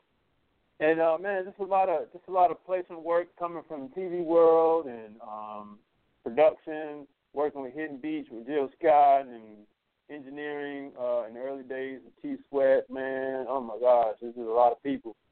Uh, I'm trying to, trying to make sure I don't forget anything. Um, man. Let me help you out. Help you out. Mm-hmm. T-Sweat, T-Sweat, um, mm-hmm. uh, Arrested Development, Keisha Cole, Idris oh. Elba, Boys in the Hood, Dwelle. Uh, you want me to keep going? we got yeah, there we go. There we go. I was, I was like, man. That's about right. That sounds about right. yeah, yeah. So, yeah. Now, we, man, you know what I'm saying? We did our research, man. We did our research, man. And congratulations on the Grammy win and everything, man. And uh, I definitely got a lot of questions to ask you about that whole situation, uh, you know, just being Grammy nominated and, you know, the way the way a lot of people are perceiving the Grammys uh, for urban music. Mm-hmm. Um, so just, we, I, I'm, I don't know if you know this, but like like me and uh, Mugs a Million, uh, both of us are part of the Recording Academy. So we're both people that okay. vote on the Grammys. You know what I'm saying? Mm-hmm. And um, we've been on a crusade trying to just get everybody to understand that it ain't all about it. It ain't always their fault. There's a lot of us that don't get involved with the Grammy process that should, as far as being quote unquote music professionals that are not voting, and it's not them trying to keep you out. Your ass just ain't being a part of it. You know what I'm saying? Right. And uh, a lot of stuff that we could talk about on that. You feel me? So I want to get into some of that stuff with you since you just took that award home, man. You feel me? And uh, definitely chop it up with you about that, but. Before we start, I always ask, I'm, I'm going to ask everybody these, these first questions. All right. Can you tell me one or two of your most successful tracks, and then give me one or two of the tracks that you just liked the most as a producer that, that was crafted with the artist that you just felt like was bangers real quick?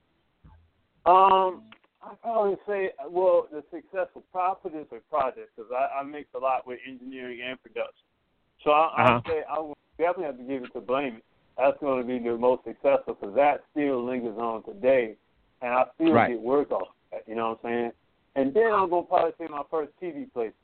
So I'm, I'm going to say the moves that made me, that that changed my uh, my trajectory.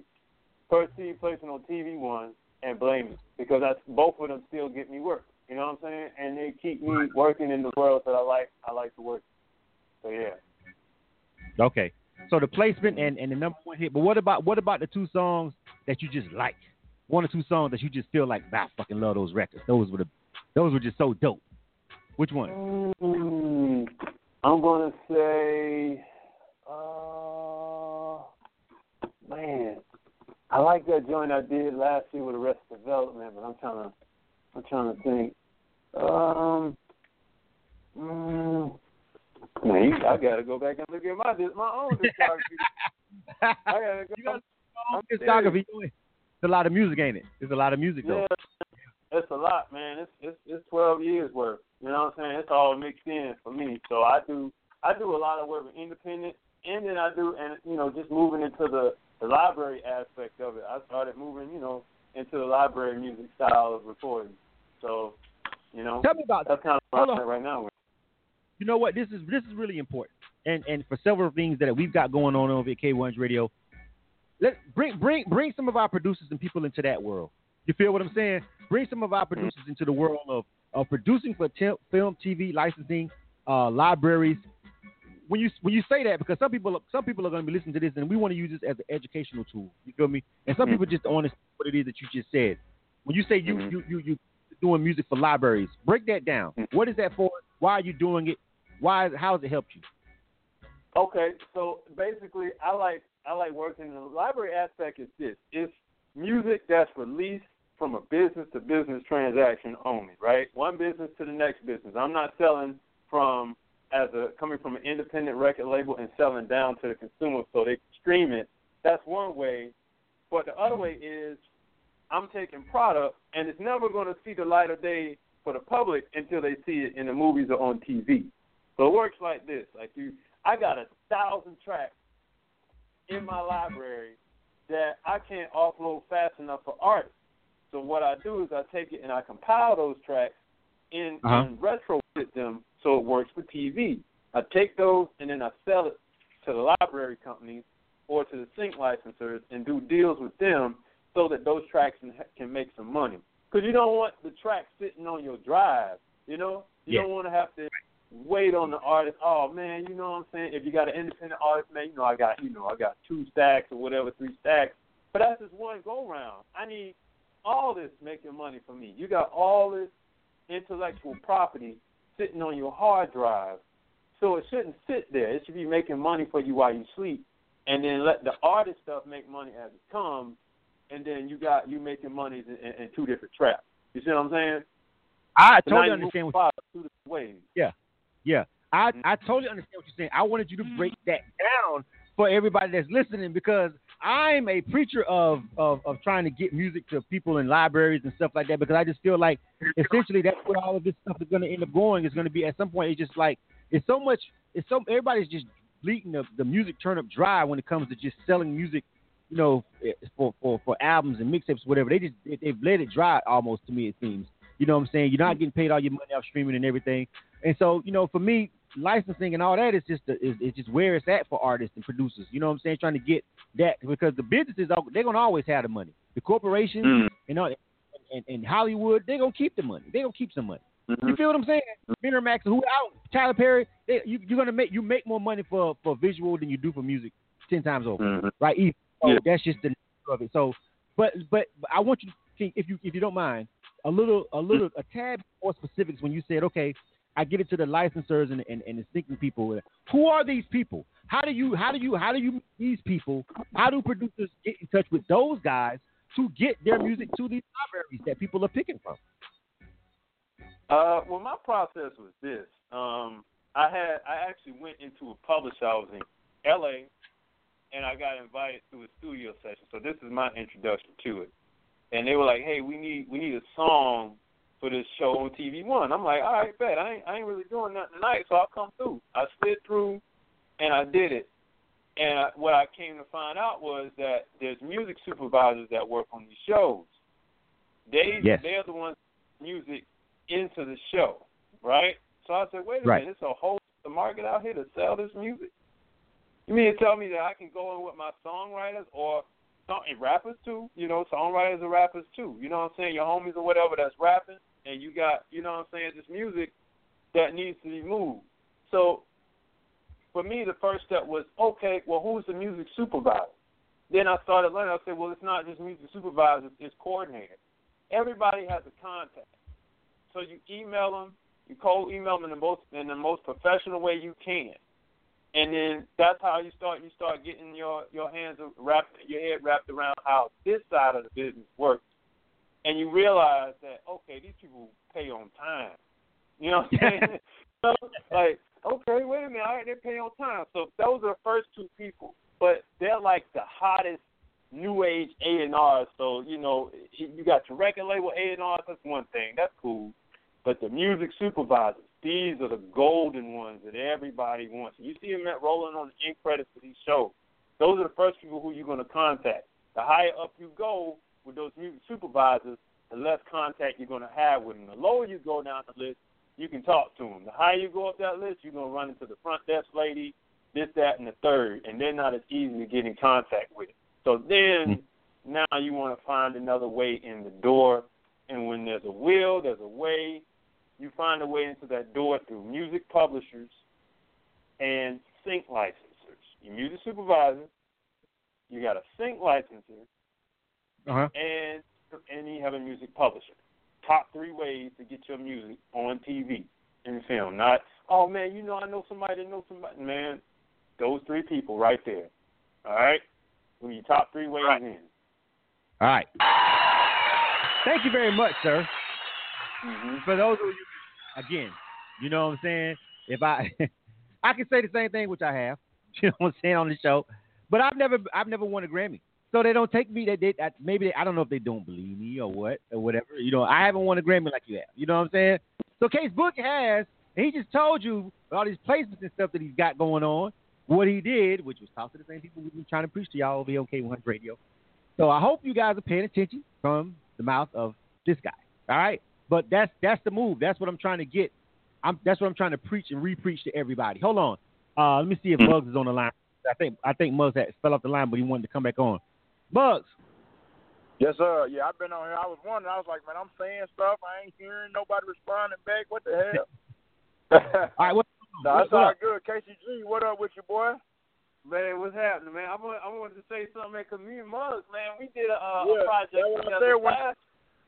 Yeah, I'm over here yelling. I'm like, hold up, man. All them credits he yelling out, people he don't work with. He got them, hey, Mugs a Million in there too somewhere. You feel me, though? Yeah.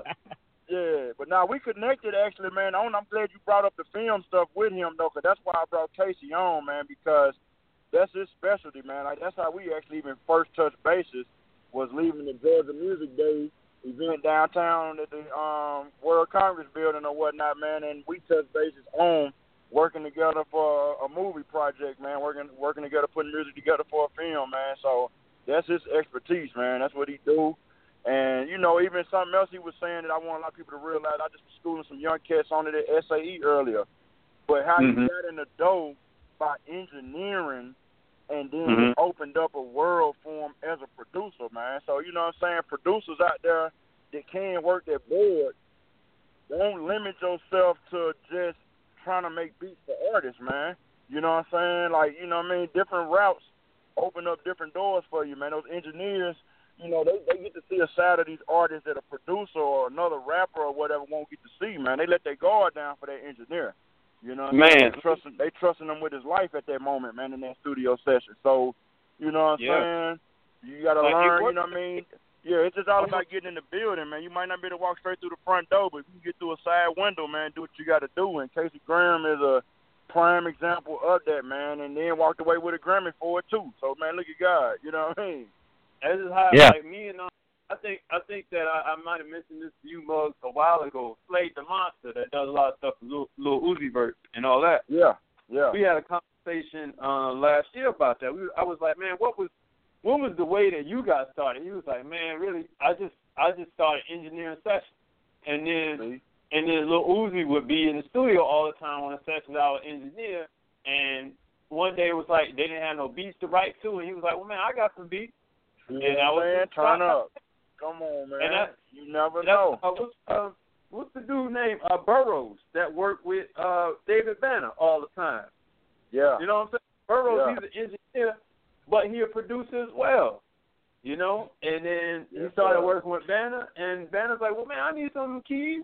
And the next thing you know, you're right on there. So don't neglect. Hey, come on. You know, engineering school and learn how to engineer and actually, you know, getting on this grind and going in the back door, because a lot of times you can sh- you can you can shoot tracks to artists all day, but you need that face time and that relationship time with the artist. Right. And sometimes engineering is, is, is a hot way to go. Get there. Yes, all right. Yes, I love that. Yeah. So for all my producer engineers out there, all the producer engineers out there, you guys take heed to what he just said. There's a couple of things that they just dropped. I want to make sure it doesn't go over everybody's head. Now, everybody doesn't know how to. Some of you guys are calling yourselves uh, engineers, and you're really not. You know what I'm yeah, saying? But yeah, if, that's a difference too. You know, if if you are an engineer, man, like like they just said, uh, I, I think that's really great advice and a really great conversation to hear, because again, there's several ways to get. to get around these people. You feel me? It's about getting around yeah. these people and getting yourself. Sometimes you can't walk in with, with your shit in your hand, like, yo, I got this, I got there this. No, sometimes you walk in and, and, and, and working where you're needed, and then in conversation, in passing, oh, by the way, I've got this. And a lot of times there people are more at that particular moment when you're doing something. Like when you're when you're doing anything, if you just think about regular life, not even just the music industry, a lot of times if you're just sitting around chopping up with somebody and then somebody brings something up and then you say, oh, I've got that. At that point, there they was already go. trying to find whatever the fuck it was anyway. And so you say you've got that. Now, if what you present them is up their alley, it's you're worthy. Boom. Man, what you right, said, it doesn't feel like you're forcing, yeah, it doesn't feel like you're forcing them to eat up their. At that point, you're not. You're not. They don't feel like they're giving you their time. At that point, they feel like you're doing them. A, you feel what I'm saying? There you go. There you go, everything, man. everything switches. You know yeah. what I'm saying? Great. And then, like you said, and then something else he touched on too, like you said, real quick for the artists that might be tuning in. If you are an artist, rapper, whatever, singer, whatnot, you writing your own lyrics, man. You are a songwriter. Always look at yourself as a songwriter first, man. The same way with a producer, man. You know what I'm saying? Think about more ways to get your music out there other than iTunes, man. There's more ways to sell and get your music to the world, man, and make money off your music than just trying to hope it's going to be number one on the Billboard, man. Absolutely. So, um, all right, let's let's let's jump back into this thing over here with uh, Case Boogie. All right, Casey Graham. Mm-hmm. Yes, sir. You are tuned to K one hundred Radio, Hip Hop and R and B. K one hundred, you bad one. All right. You bad. So, like I said, um, and we this this has been a really good dynamic mix of of topics that we've had tonight. By the way, man, we've covered a lot over here, man. I'm so glad that we had a chance to chop it up with uh, about the publishing, and we talked it up about managers and placements and all kind of good stuff and leasing. Uh, I saw also real quick though, uh, uh, uh, Case Boogie, that you do have uh, on your website, um, uh, which is uh, case boogie a t l dot com. Go and check it out. Mm-hmm. That you do that you do have beats available uh, that people can mm-hmm. download and get whatever. What's the what's the going rate for a, a Case Boogie beat from an independent artist? You know what I'm saying? What do you do leases? What do you feel about the whole uh, environment of leasing tracks out, or you know, uh, stuff like that? We talked about that earlier, but I don't think he was on the line at that moment.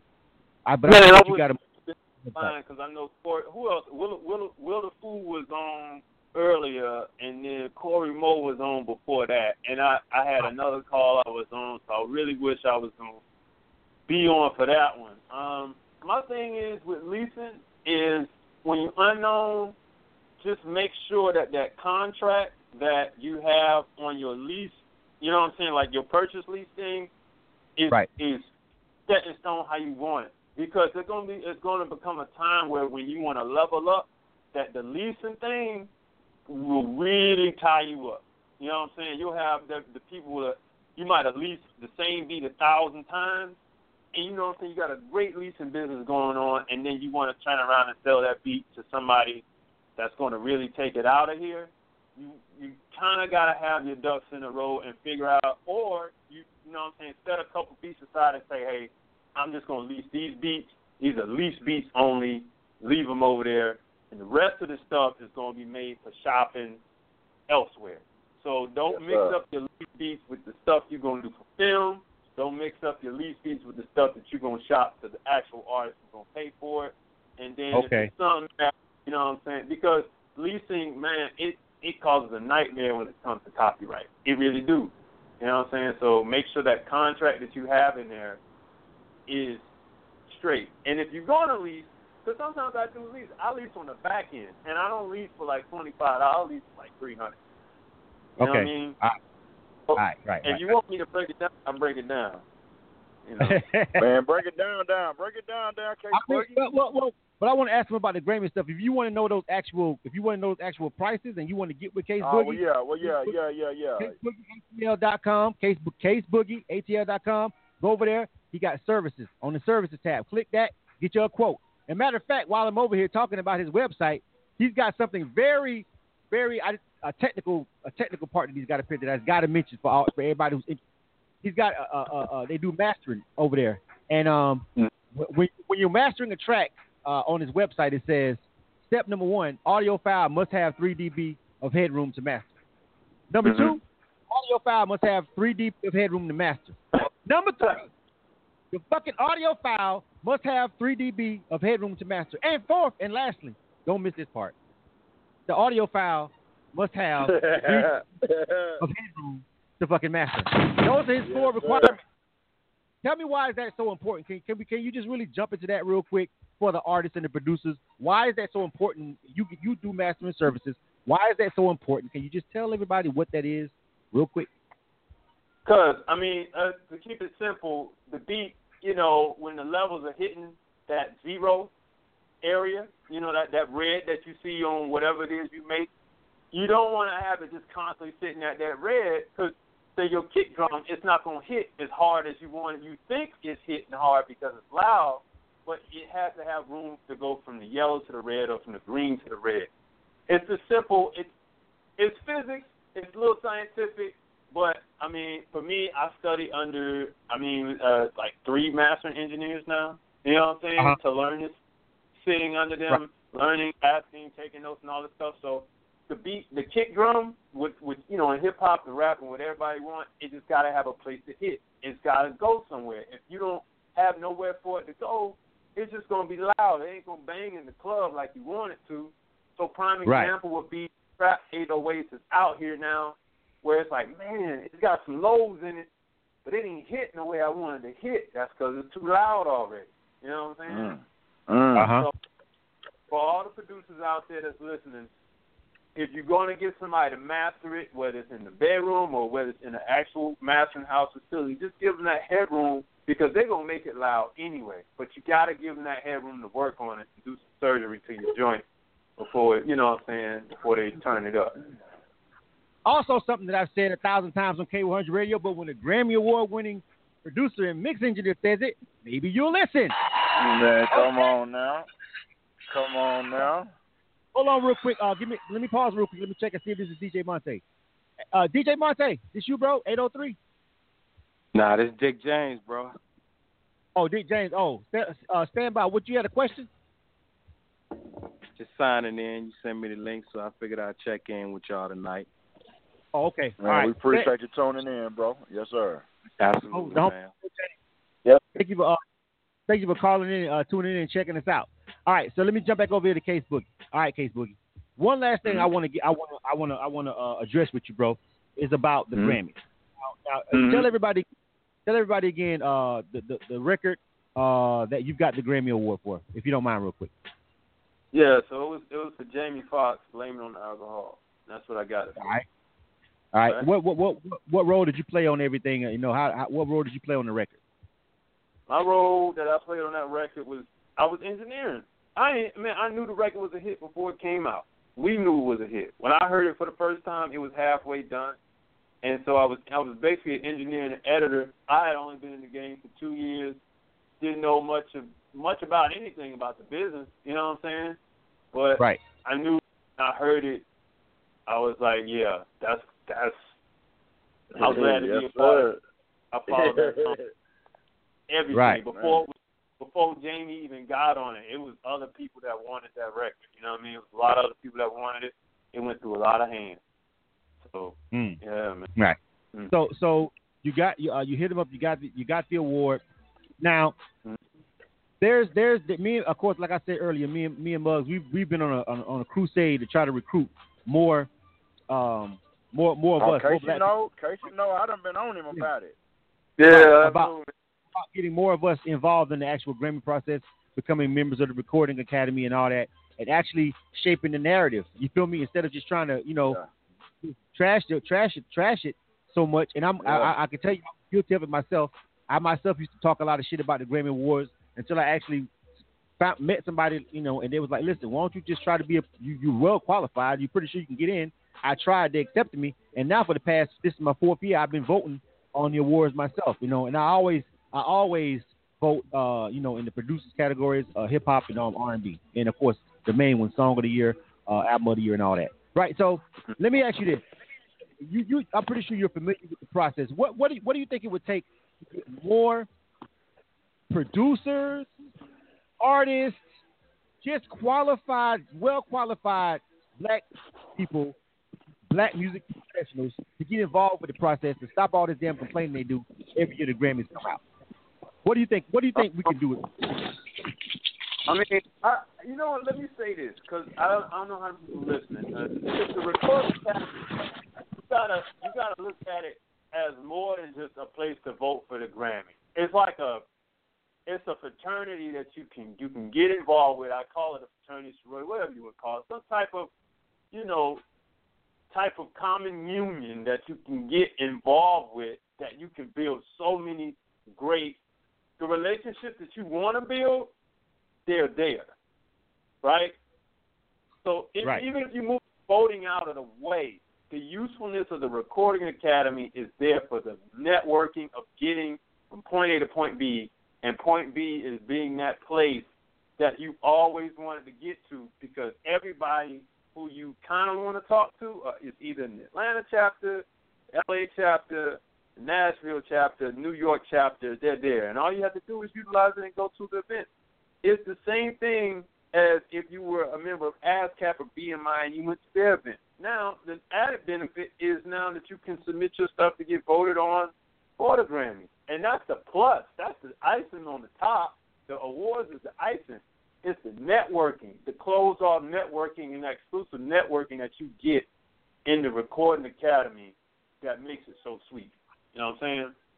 So to exactly. get us on board right. with the Recording Academy, I thought I would just throw that out there because, it, you know what I'm saying, it, you can network at a lot of events, but you kind of go through a lot of B S at, you know, public events. When you get right. into these industries that are closed off, you get to see some of the movers and shakers, and I think that's what a lot of producers and songwriters that may, may be on this line need to need to understand. Just get involved with the communities that you're in, whether it be T SAC, ASCAP, the Recording Academy, B M I, you know, you name it. Get to those exclusive events and, and start networking there. That's the that's the true benefit of it. The awards is icing on top. And then if you're mad about the awards, well, then just become a voting member. You know what I'm saying? And and, and, right. get, and, and you know, yeah, all that, all that stuff that we we've been saying, we've been preaching. I mean, you know, me and Mugs, uh, Mugs, yes, I, I think it, there's some background noise, but I got you. I, I think you got it cleared up. Yeah, so no, I had, I'm uh, good. Yeah, yeah, that was my bad. I should have hit mute. Right. So, um, so you know, everything that Case Boogie just said is just like so important, man. You feel me? In the grand scheme of things, it's one of the me one of the reasons that once I became a member of the Recording Academy, I've made it kind of like my mission. You feel what I'm saying?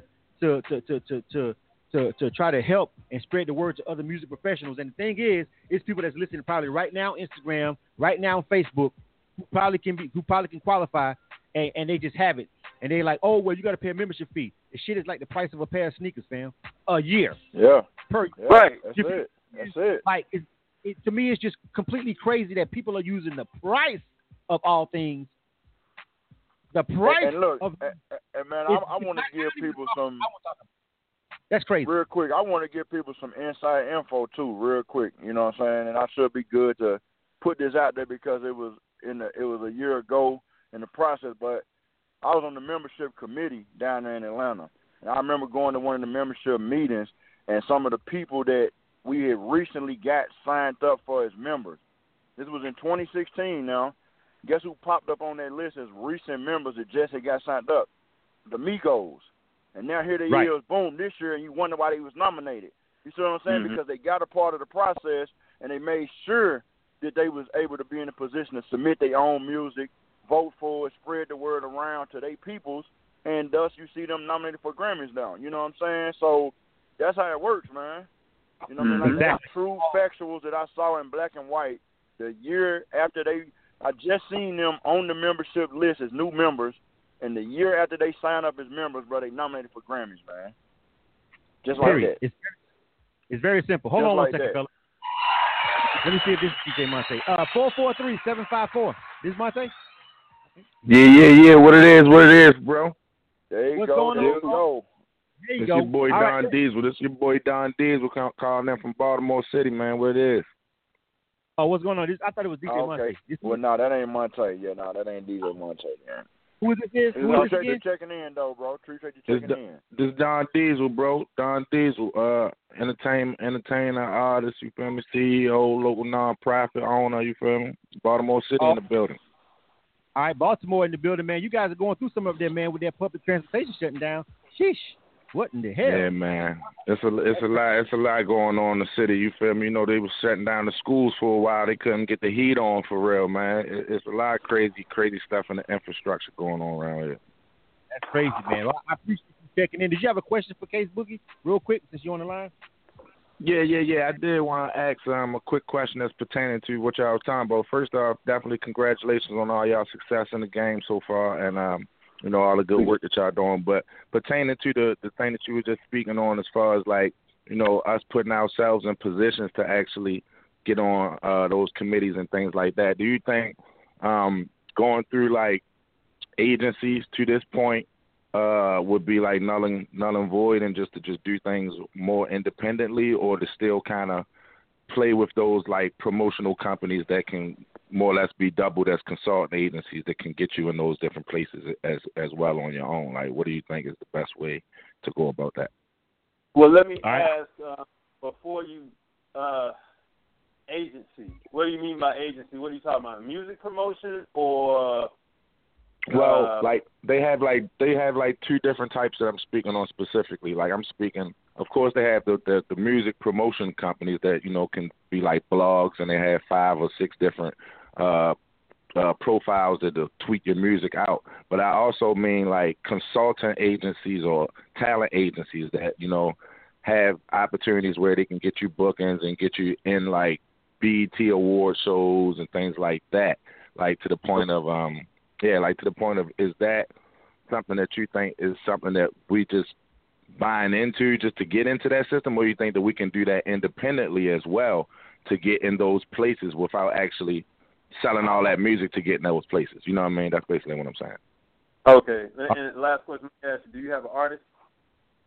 Yes, yeah, so I'm an artist myself, and I also have um, artists that I'm affiliated with as well. I sent some music down to K one hundred before, and I... Uh, had a, a music session that I sent my music as well to uh, the music music mag. Um, what is it? Making um, the Mag. Yeah, music mag. Making the Mag. Yeah, the Making the Mag. Uh, it was like a listening session, and they played some of my music down there. So I got a lot of feedback from a few people down there as well. Blizz, Blizzum from K one hundred, and you know a few okay. different people. So yeah, I'm an artist, and I have affiliate artists as well.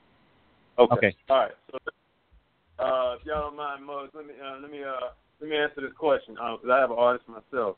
And I actually have a team, man. It's been a long time uh, uh, coming for me to actually have a, a, my own artist and actually have a nice A-list team behind them.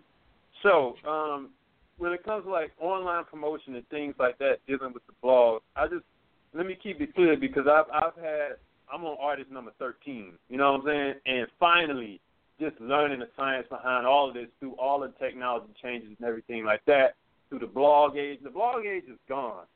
So if somebody comes to you telling us something, they can get stuff on the blogs. Let me be clear that blogs only will account for a maximum of thirteen percent of your overall traffic. That's not in terms of conversions to sales. You're talking about thirteen percent of all of the traffic that will come to see you will be coming in from blogs, into your social media sites, into your websites, whatever you have. So the online promotional people that say they can get you the, the, the you know, the exposure you need is a lot of times it's a scam now. It used to be cool back in the day. I think what was, what was that D J pool? It was like Green Tracks or something like that. Green. Oh, Green Tracks is. Yeah, Green, but Green. I don't even know. I mean, I don't want to. I don't know who's listening or whatever. But I mean, Green Tracks is oh. totally where that was. What is that now? Now we have. There are there are some effective D J pools now, and I can attest and tell you yeah. that as a program director. There are some that are good, but not that. That one is completely fell off to me. Like, yeah, that's yeah. And the thing is, like, it's, the D, it's certain D J pools that you want to you want to verify the pool first, and you want to verify that if they're going to send this stuff. First of all, I wouldn't even deal with the, the mass email stuff. I would go directly to the D J pool that I know would get it directly to the D Js. Right? That's one outlet. Because if we're talking about strictly, you know, D J mailers and online promotion, that's one way. Now, the agent, and, and, and I'll answer the second part of your question when it comes to getting shows. Uh, if you're doing it, you're coming out of Baltimore, you're doing it on a local level, right? You there's, there's, there's some things that artists need to be aware of.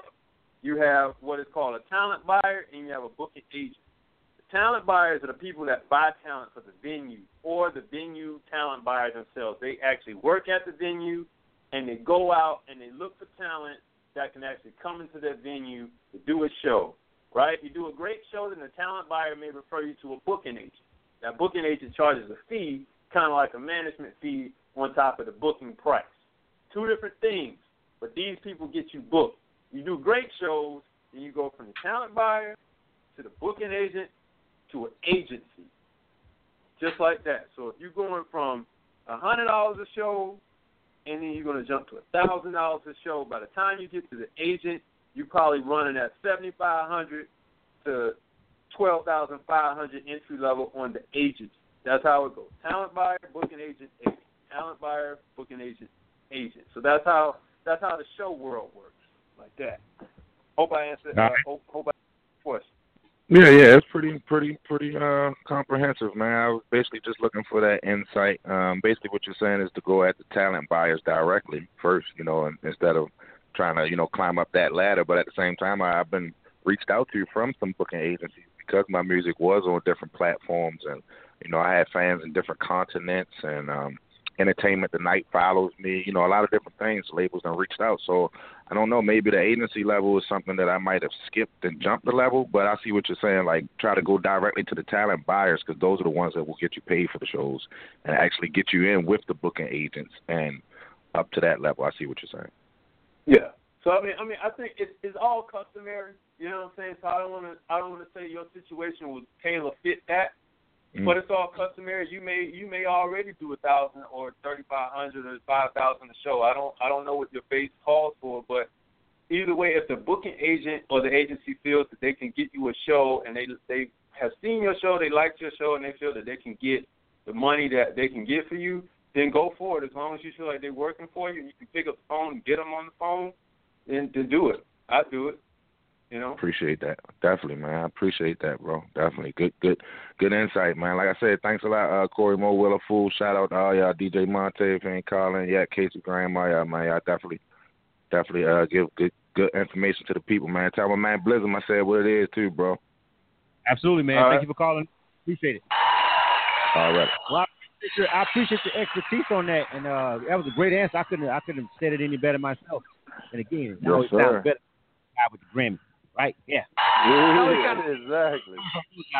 We can tell y'all, you know what I'm saying? It's kind of like how you, you know, your mama may tell you something, but then, you know, you don't believe it. Yeah. Mama, yeah. Somebody go out the street and they tell you, you be like, a word? Real, bro? Uh-huh. Yeah, bro. Same thing you, mama just told you. Mama told you the same shit.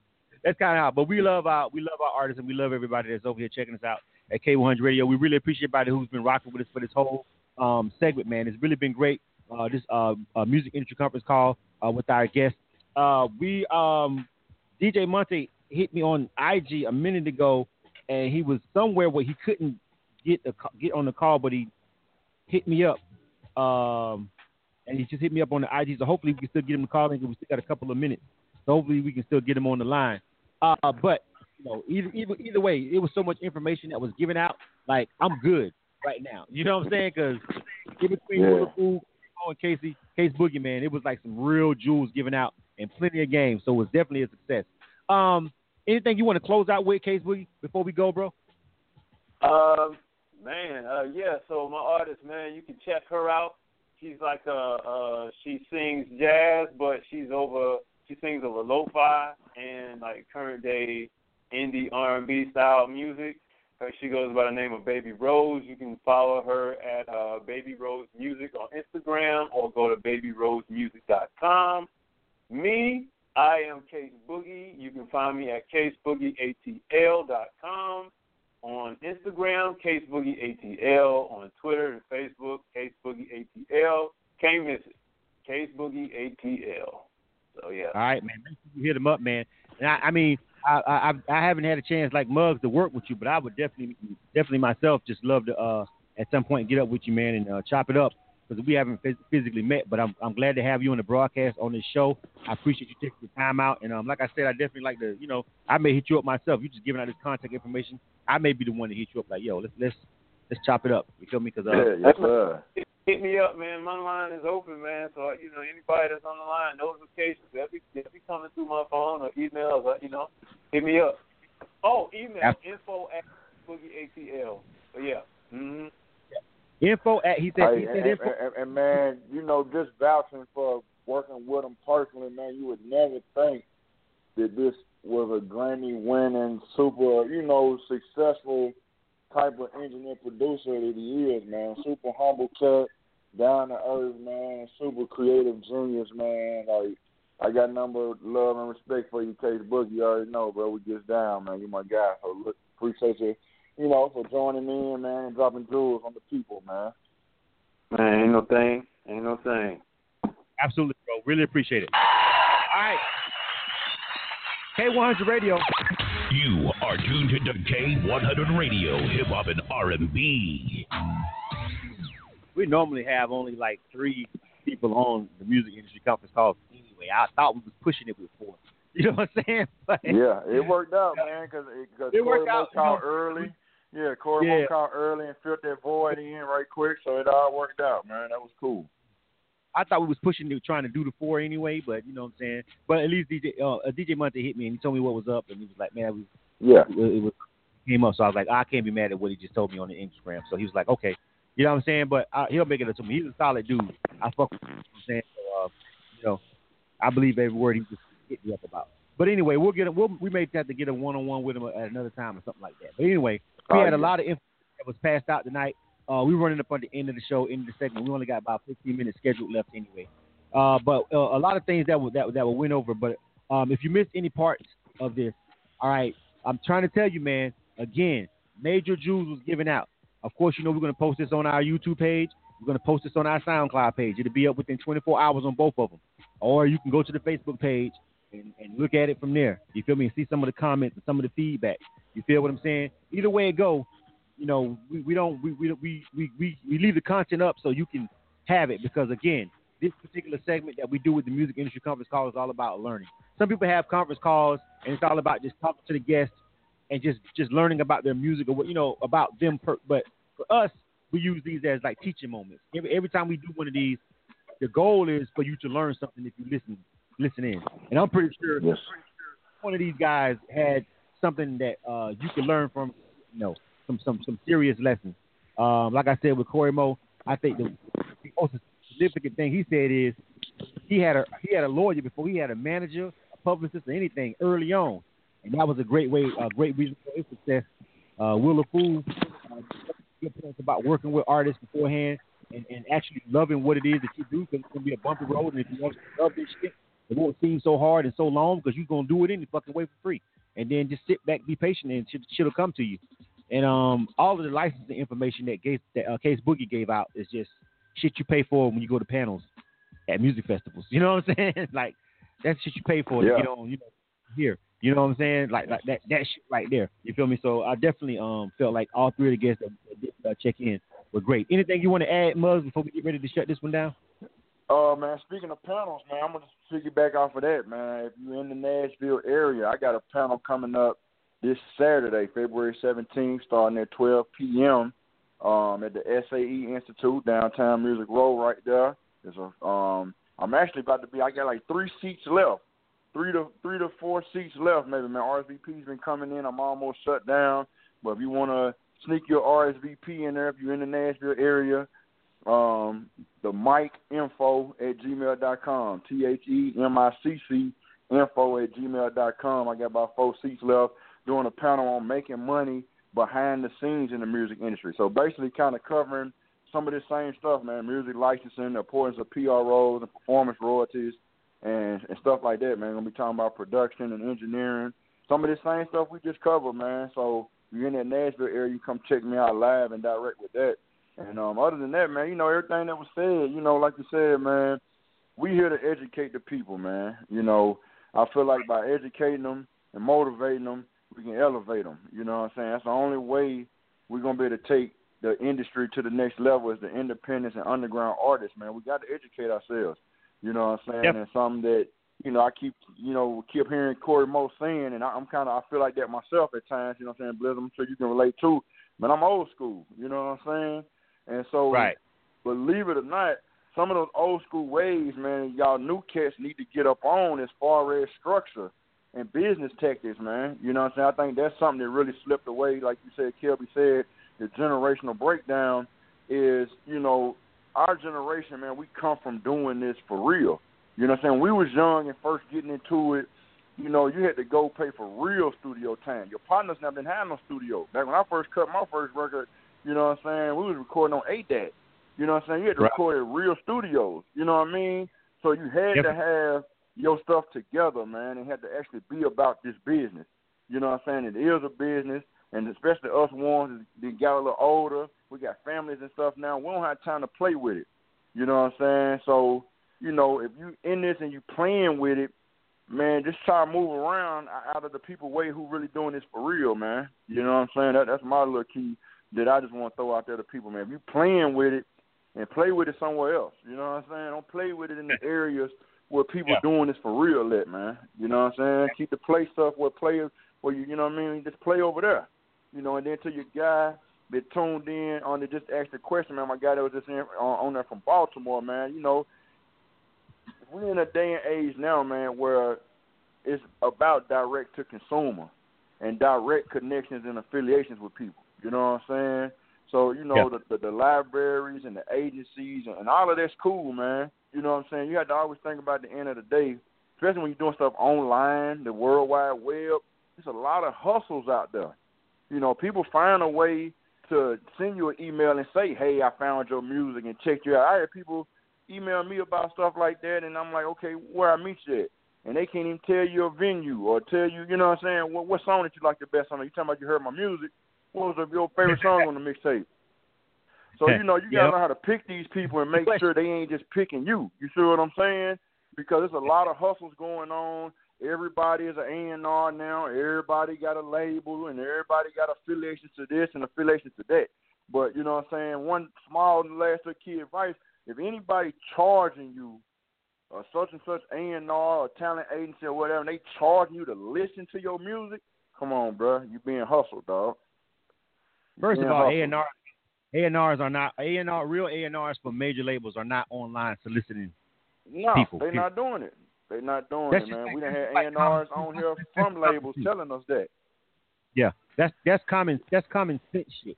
You feel what I'm saying? That we yeah. just know at this point. At this point in two thousand eighteen, we should just know. But here's the thing about here's the thing, and people be like, how how can you fall for the scam? Let me tell y'all something, man.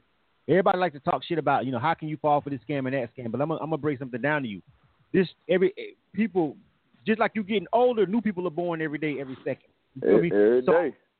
Even though we live in the age of Google, you're still gonna have some sixteen, seventeen, eighteen year old kid who's who's just now getting their feet wet, or a nineteen year old person, or somebody maybe even twenty who just really started deciding to to, to pursue music, who really just don't know. Even though you've got, even though the information is out there in Google, you can't just pick up yeah. Google and say, hey, make me a music industry guru. No, you still got to yeah, know where yeah. forms to rock with, what shit that yeah, you read yeah. on the internet is actually wrong and not factual. Yeah, you feel yeah, me? Yeah, you, have to, you, have to, you have to decipher all of this shit, fam. You feel me? So you can't that's just say, tough. well, just Google everything and that's the answer just because we got Google now. You feel what I'm saying? We had books back nah. in the day. Libraries, motherfuckers. Yes, sir. Had to, had to go read you know them, man. Had to open them up and read them. Yes, sir. Yeah. So, so the, the, the, the main thing that when we're doing this particular segment is to just give you And, and and again, people people take information and soak it in. I don't know why. From people better from people who they feel like have already done it for real, who've already reached the level of, which is why we do the music industry conference call. So then we can sit here and tell you the same thing, but you know, Blizzard hasn't won a Grammy. I've I've done a lot. I've accomplished a lot. Haven't won a Grammy. I vote for Grammys. Haven't won a Grammy. Well, we can bring a guy over here that's won a Grammy. Ask him the question. You feel what I'm saying? Yeah. Let that's real tough. Same answer that I gave you already, already on one of the other episodes. He just gave you the answer. Maybe you'll digest it. Maybe you'll understand it. Maybe you'll believe it more. You shouldn't. You can research me just like you could research him. You feel me? But the whole point of us doing these shows is because there's always a new crop and new breed of people. You feel me? And then yeah. there's always people here that are just passing out false information. And you may think you yeah. really know some shit. You really don't. So we try to make sure that all the accurate information is given out to the people on this particular platform. You feel me? And that's what this particular segment is all about with the M I C C. So I appreciate everybody for uh, checking out this particular uh, segment with the producers. Again, if you missed any parts of this, check it out on our SoundCloud or our YouTube channel. Subscribe. The least you can fucking do. If you if you sat here and soaked up all this free game, come on the now. Fuck, the least you could do is go like our YouTube channel, subscribe to our YouTube channel. You feel me? And follow our SoundCloud. I mean, why? That's the least you could fucking do for us, fam. I mean, you could do more. But, I mean, the least you could do for all this, I mean, it still costs us money for all these computers and all this internet shit to work, motherfucker. None of this shit is free. You know what I'm saying? So the least you could do was support us and tell a friend about it or whatever. You know what I'm saying? Maybe generate some eyes our way, which in turn could generate uh, more advertisers or opportunities for us to uh, monetize what it is that we do over here at K one hundred Radio. So don't soak up all our free game and then don't at least like our fucking YouTube channel on there. Yeah. Man, you know what I'm saying? Go find your boy on I G, man. Find me on Instagram at yeah. M U G S underscore a million. I'm trying to get yeah. my numbers up. M U G S underscore a million. And we got an actual, the mic page you can go like.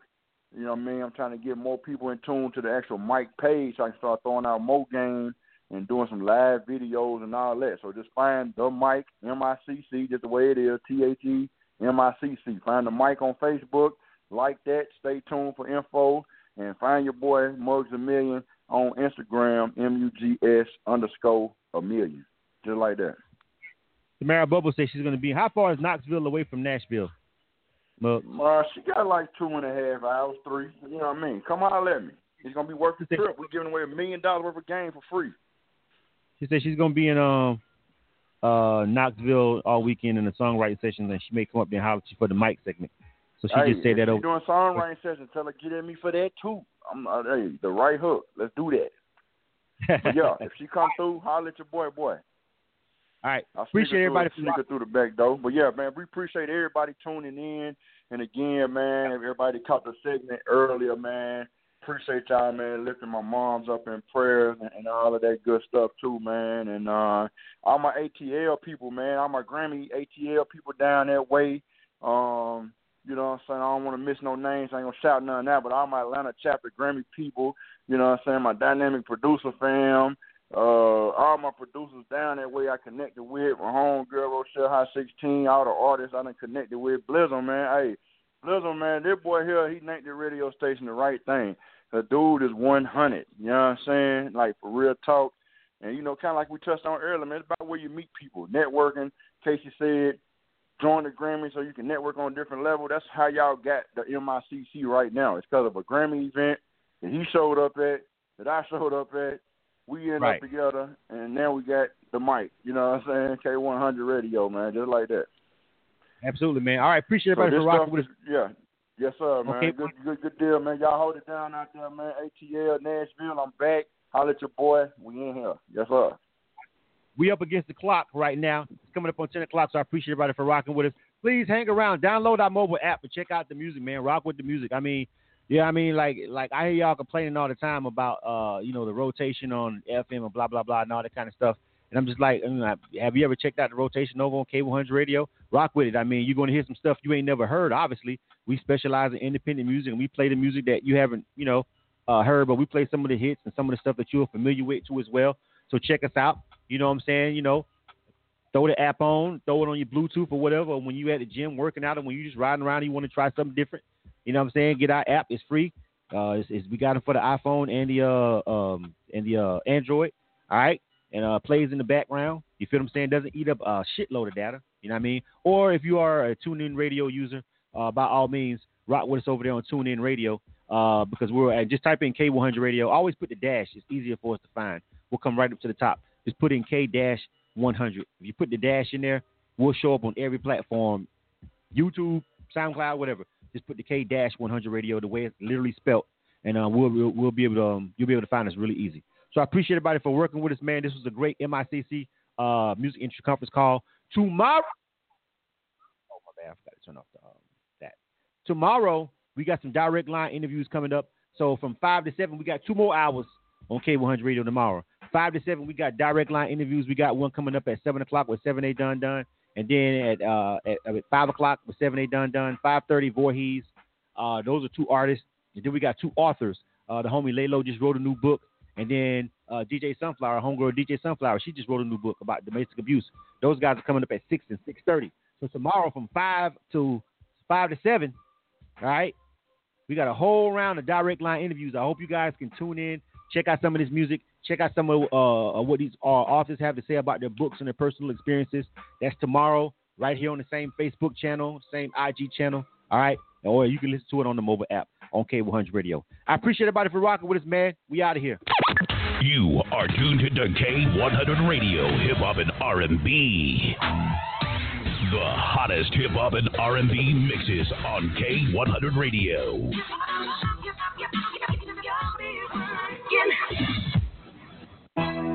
I go by the name of Mike Snow. Yeah, yeah. I'm from Miami, Florida, uh-huh. and I just signed a slip and slide record. Yeah. You know we putting on for Dade County, Broward County, Palm County, Temple, Tallahassee, Fort Pierce, Belgrade, Clewiston, Grayson, from the Panhandle to Key West.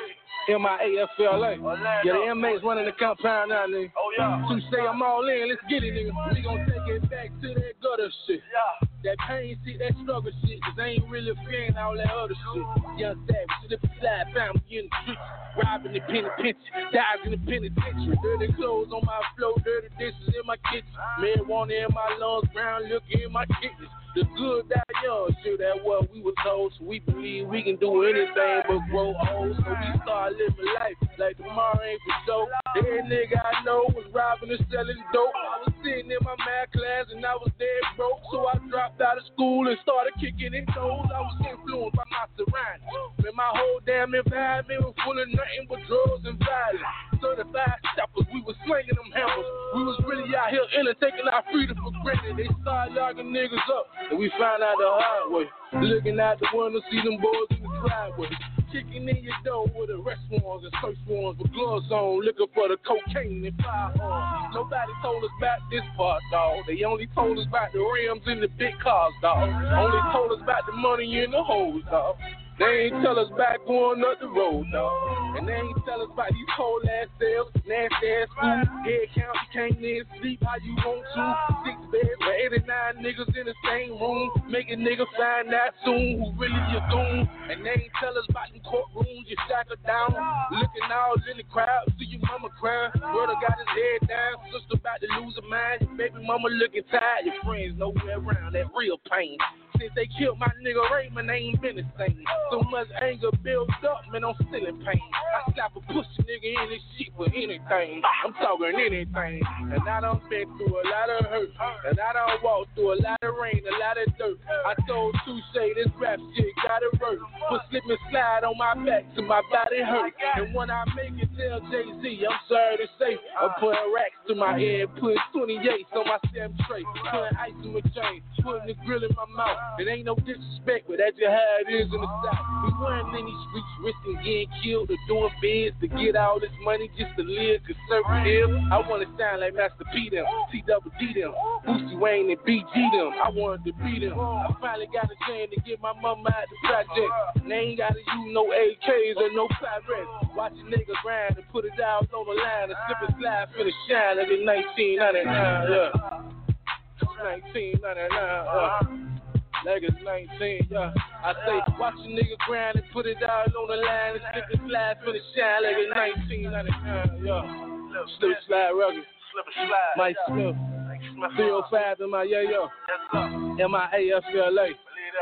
Down South, Dead County, Turnpike South, Exit six. You finna set this bitch up.